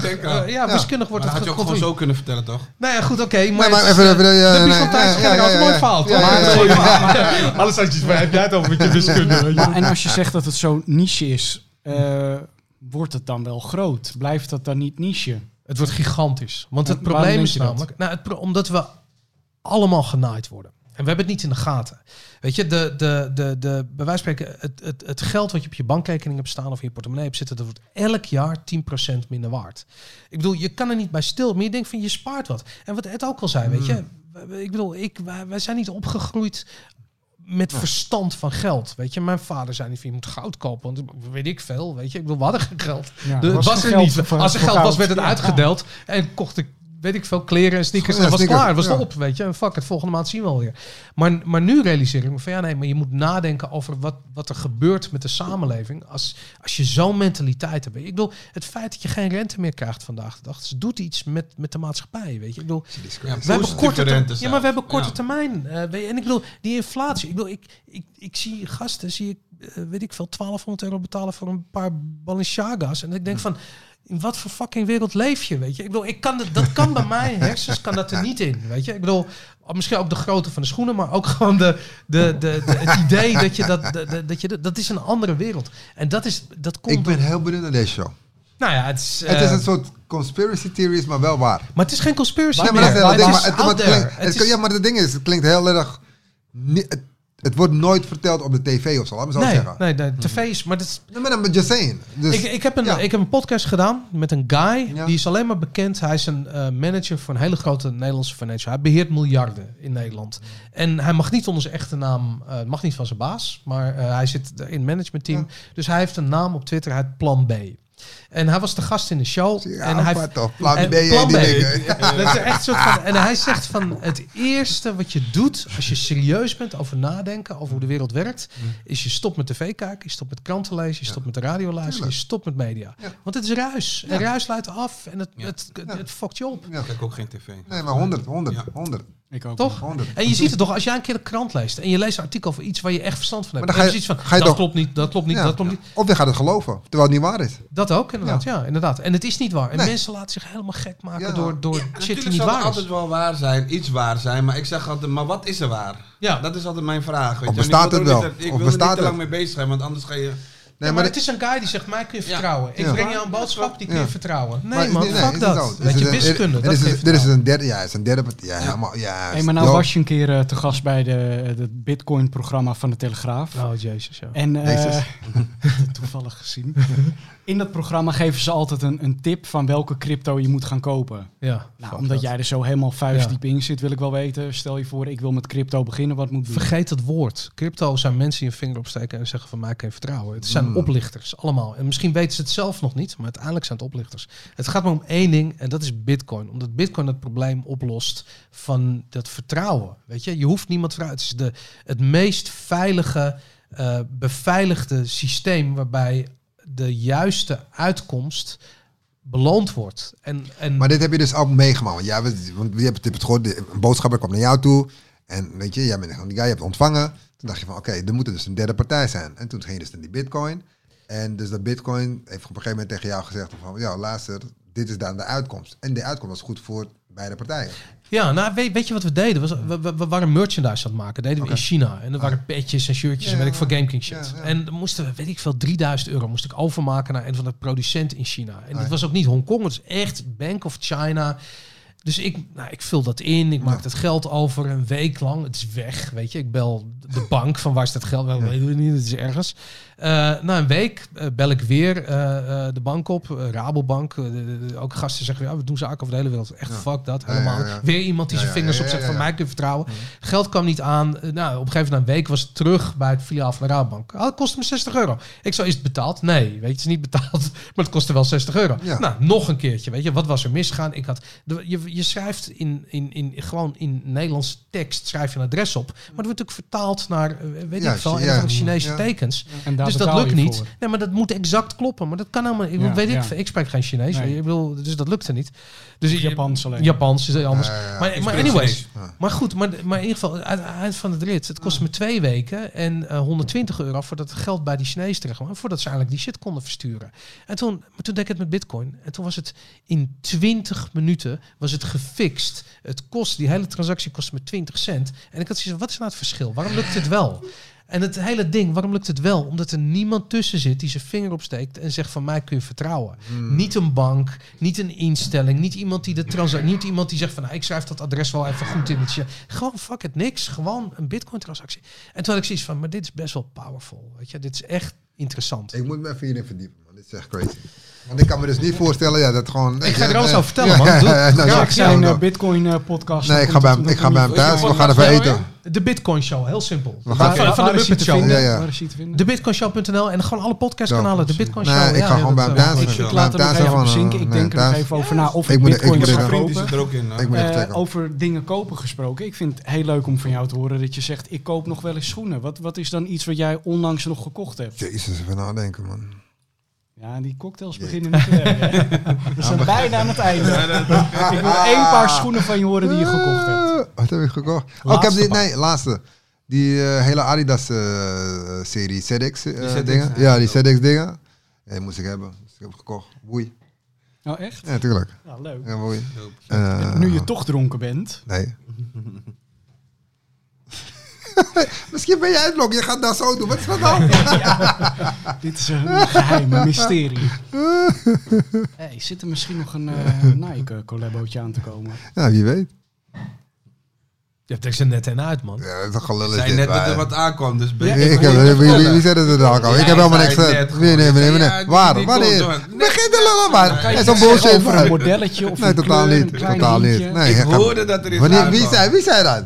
Ik hoorde de wandelgangen, je weet ons. Ik hoorde dat. Nee, je bent aan het liegen. Vind ik niet leuk van je. Ga je nou liegen. Jongens, ik lieg, maar er komt iets aan, denk ik hoor. Nee, ik weet het niet. Nee, maar misschien, ja, ik heb ook nog een vraag. Ja. Dat kan iedereen. Ja, tuurlijk. Nu we hier toch zitten. Top 3 Patta Collabos. En dan kunnen we denk ik afsluiten. Valerio, wat is jouw top 3 Patta Collabos? Een van mijn favorieten is echt die groene met die 5 gulden insole. Chlorophyll. MX? Ja, MX1. MX1. Ja, veel en mensen. Nummer 2.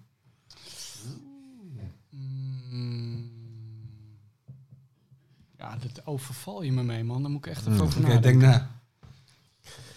Ik weet eentje. Ja. Die is... volgens mij nooit uitgekomen, maar het was een prototype die had. En dat was een Air Max 1. En jullie hebben de zwarte uitgebracht, maar dat was eerst de witte. De witte. Ja. En die witte was zo sick. En ik weet nog, dat is vet. En toen zei hij van, ja, daar kwam er snel vlek op. En ik zei, dat kan me niet schelen. Nee, die witte was... Zou je nog wat moois vertellen? Dus deze man, die post laatst die samples. Hij zegt, ja, wie wil ze hebben? Nee. Dus ik app hem zo van, hey, doe maar die witte. Je bent te laat. Ja, oh shit. Ja, ik was echt sowieso aan mijn top 3... Er is een jaar geleden of 2 jaar geleden een hoodie uitgekomen van Patta. Gewoon meer dan Patta. En die trui die was een beetje, kleikleur met een vleugje rood. Die vond ik heel mooi. En ik ga voor die ene bruine waistbag. Met dat paarse Patta labeltje erop. Oh, word. Die leren. Ja. Ja, en daar heb ik op zitten slapen en daar baal ik nog steeds van. Nee, ja, oké. Dat is het probleem. Ik denk, jij hebt over deze vraag heel goed nagedacht. Nee, dat is je top 3. Niet eigenlijk. Ik zit nu te denken. Ik ga je eerlijk zeggen, ik ga die cookie... Ik denk dat Patam moet sponsoren. Dus zo komt het. Van het Bedelshow. Seizoen 2 komt er. Weet je, Ross staat mooi bij bruin. Ik ben sexy. Wauw. Nee, ik vind die cookie gewoon... Omdat gewoon van vroeger gewoon mijn neven tijd... En eigenlijk door mijn neven ben ik hem leren kennen. Dus ik vind dat gewoon... Dat was gewoon een mooie tijd. Cookie en Kalukulucci tijd. Dus ik vind die cookie wel hard. En dan, ja, MX-1'tjes.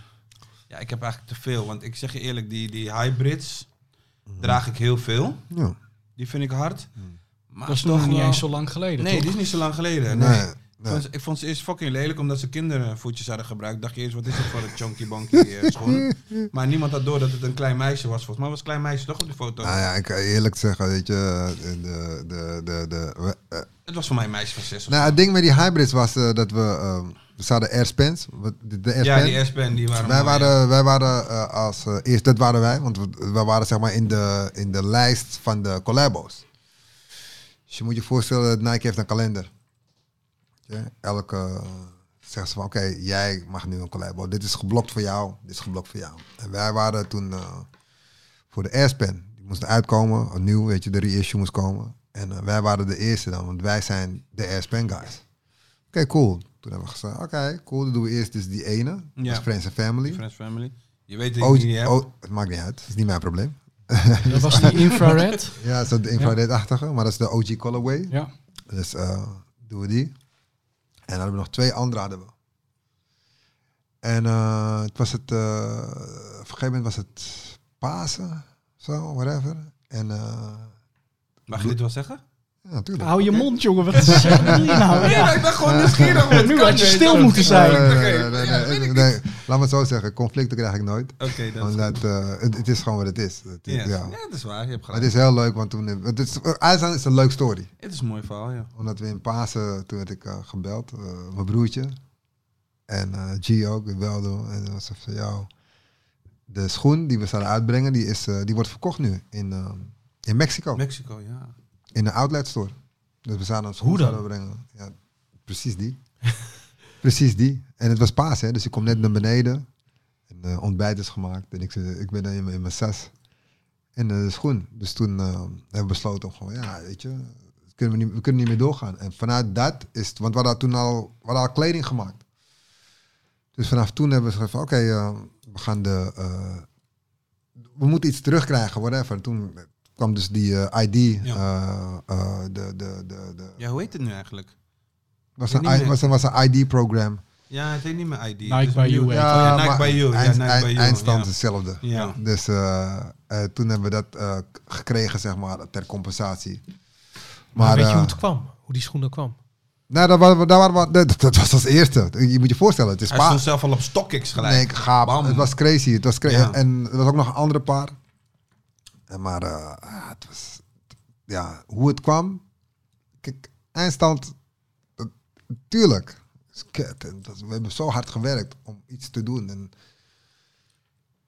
maar aan de andere kant was echt zo van, nu dat ik achteraf kan kijken van, ja, weet je, het is jammer, maar het was wel, we zouden echt een ding, zouden we weer neerzetten. En het is jammer dat het niet zo gelopen is, maar whatever man, er komt weer.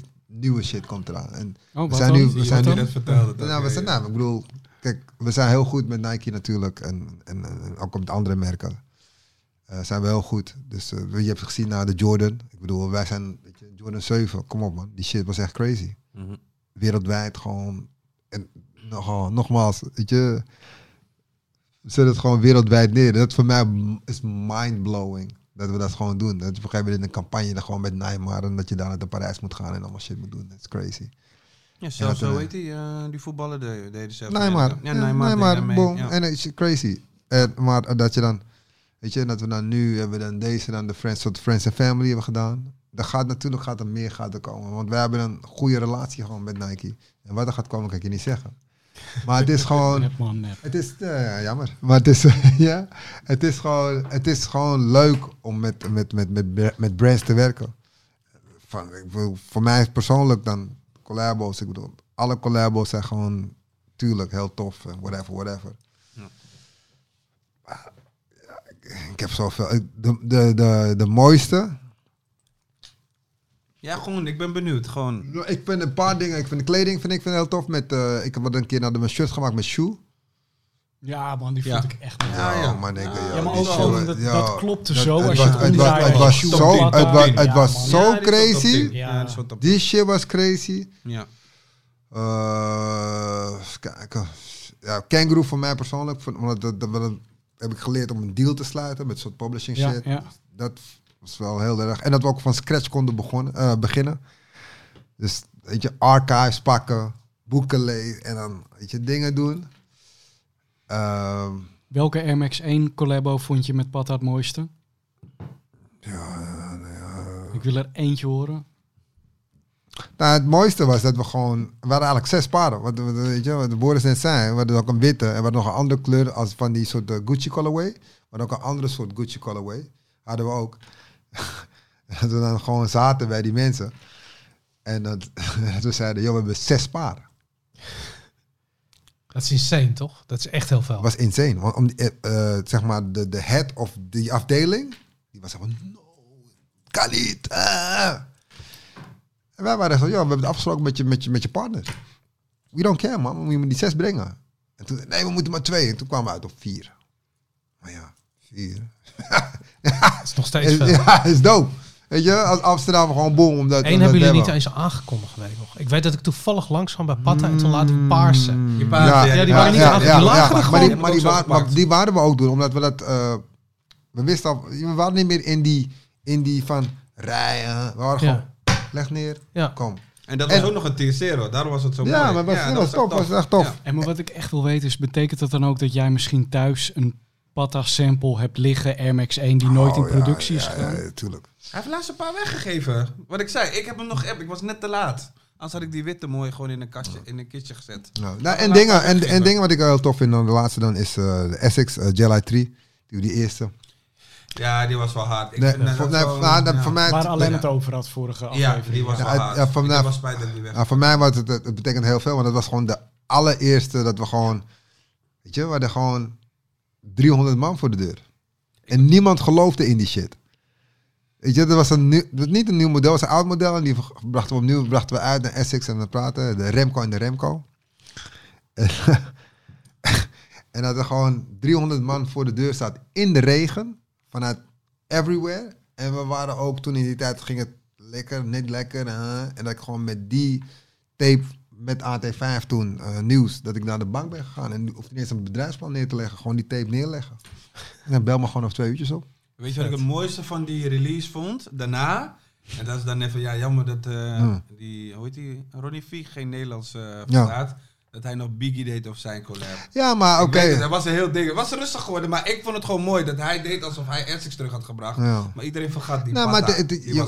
Dat was een haat. Het ding is gewoon weer van, oké, tuurlijk, wij brachten die schoen. Maar hij heeft gewoon weer naar andere dingen. Dus we hebben niks met... Weet je, Ronnie Fieg is all good, is all love. Nee, het was ook all love voor mij. Maar ik vond dat hij gewoon niet die credits kon pakken. Dat was gewoon mijn persoonlijke feeling. Maar dat weet hij ook. En hij heeft, maar het ding is meer, hij heeft de credit...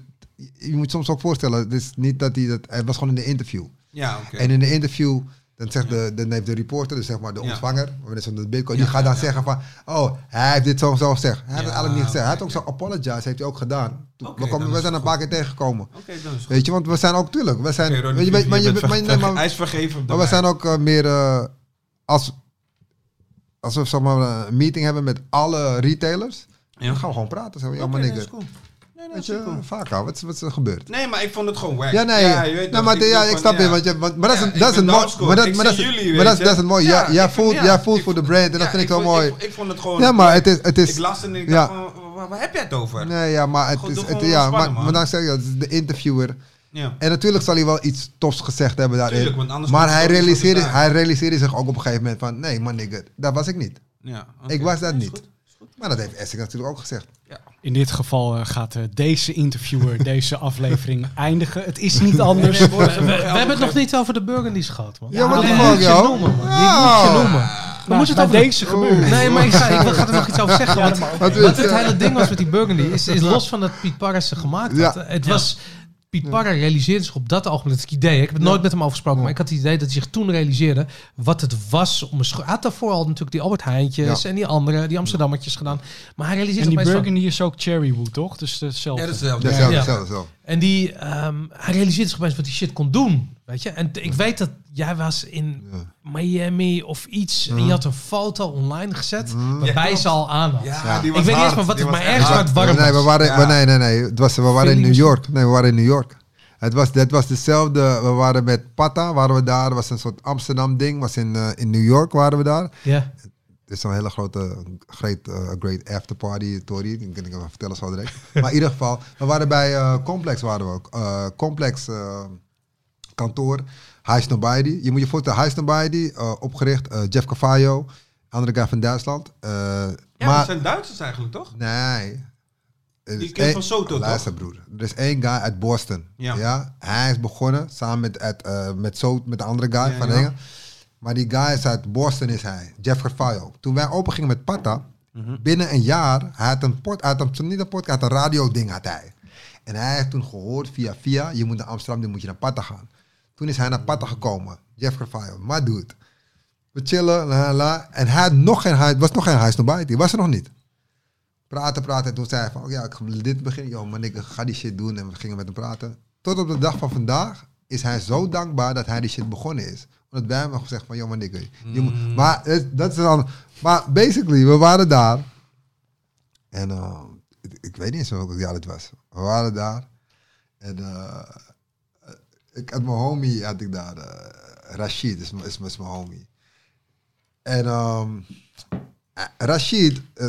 ik ga dit al vooral niet eens vertellen, man. Voor de volgende keer. Is een dom verhaal. Maar hoe kwam die foto over de Burgundy? Want dat is het afgemaakt. Mag even die foto, want je had die foto online gezet. Maar dit is privé Instagram. Dit is gewoon... Maar de foto werd gewoon gemaakt. Die gasten van... Je moet je voorstellen, we komen met de groep komen we. Ja. G, Tim... En je droeg die schoenen gewoon. Je had gewoon de samples, die droeg je. Ja. Ik had die shit dat ik aan... Yo, what the fuck is dit? Yo, man, nigga. Dit is die nieuwe shit. En we kwamen daar zo, boom. En iedereen was van, yo, what the fuck is dit, man? En dit wordt echt crazy. En toen hadden we die foto. En dat werd het ook inderdaad. Ik weet, want je zei, je had het over rijden. Maar ik weet, bij die schoen... Ik weet dat het 's nachts vroor. En ik weet dat de gasten niet meer alleen... Er waren geen Nederland. Er kwamen ook gasten uit Parijs en door heel Europa. Er waren gasten uit Polen. Die lagen daar in de vrieskou. Dat was al vanaf... Met die Essex, met die Jelly Tree was ook gasten uit Duitsland... Polen, Frankrijk. Ze kwamen allemaal. Ik wist nog, Zwitsers ook. En het ding was dat ik... de nacht toen die Jelly Tree kwam uit de Paradiso kwamen. Toen hadden we een fles ergens genomen. Ik weet niet waar.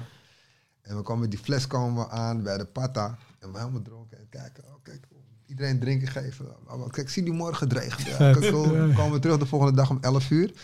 En toen werd ik geroepen. Aan de overkant hadden we Teletools. Een telemaatschappij. Teletools. Ja, wie werkte er ook alweer? Nee, ding had je toen niet. Hij werd die... Maar anyway, je weet het wel. Ja. Anyway, we gaan daar naartoe. Ik werd geroepen. Die moet naar Teletools komen. Teletools, naar binnen. Recherche. Pak. Hey, luister. Fuck is dit voor shit, man? Want het bestond nog niet. Ja.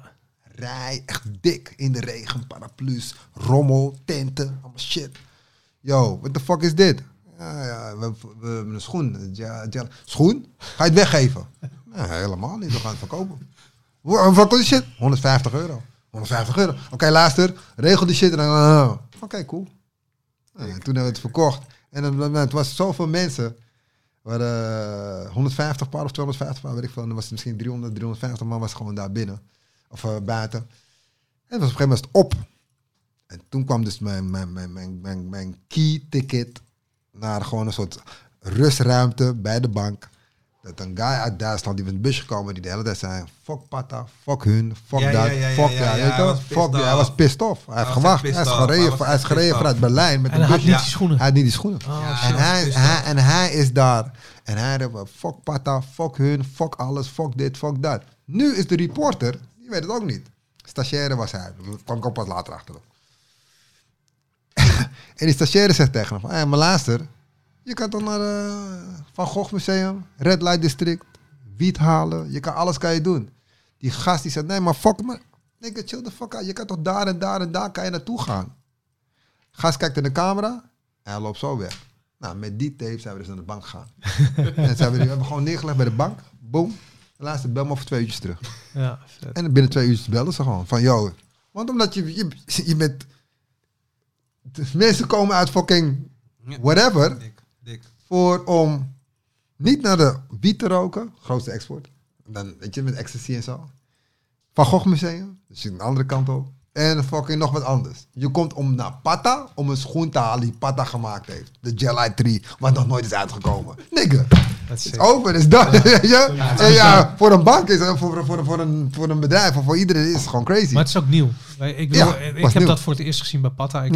Ja, weet je, nu is het misschien normaler. Ja. Bij andere winkels ook. Ja. Maar dat was echt voor jullie voor het eerst. Nee, dus niemand die zoveel collabs. Misschien... Nee, maar die rijen. Ik heb dat die rijen. Dat fenomeen. Ja, dat was niet meer. Het is trouwens afgelopen. Alles is nu... Ja, raffle. Maar één ding is in ieder geval ontzettend duidelijk geworden. Ja. Dit was een heel mooi verhaal. Ja, tuurlijk. Dit was een heel mooi verhaal. Heel mooi. Om de show mee af te sluiten. Ik ben blij dat je deze nog even in de staart vertelt. Ik denk dat we nog door moeten roken. Ik wil allemaal gasten bedanken. Gewoon even doorlopen. Dit is een hele mooie... extra lange aflevering. Hij moet naar huis.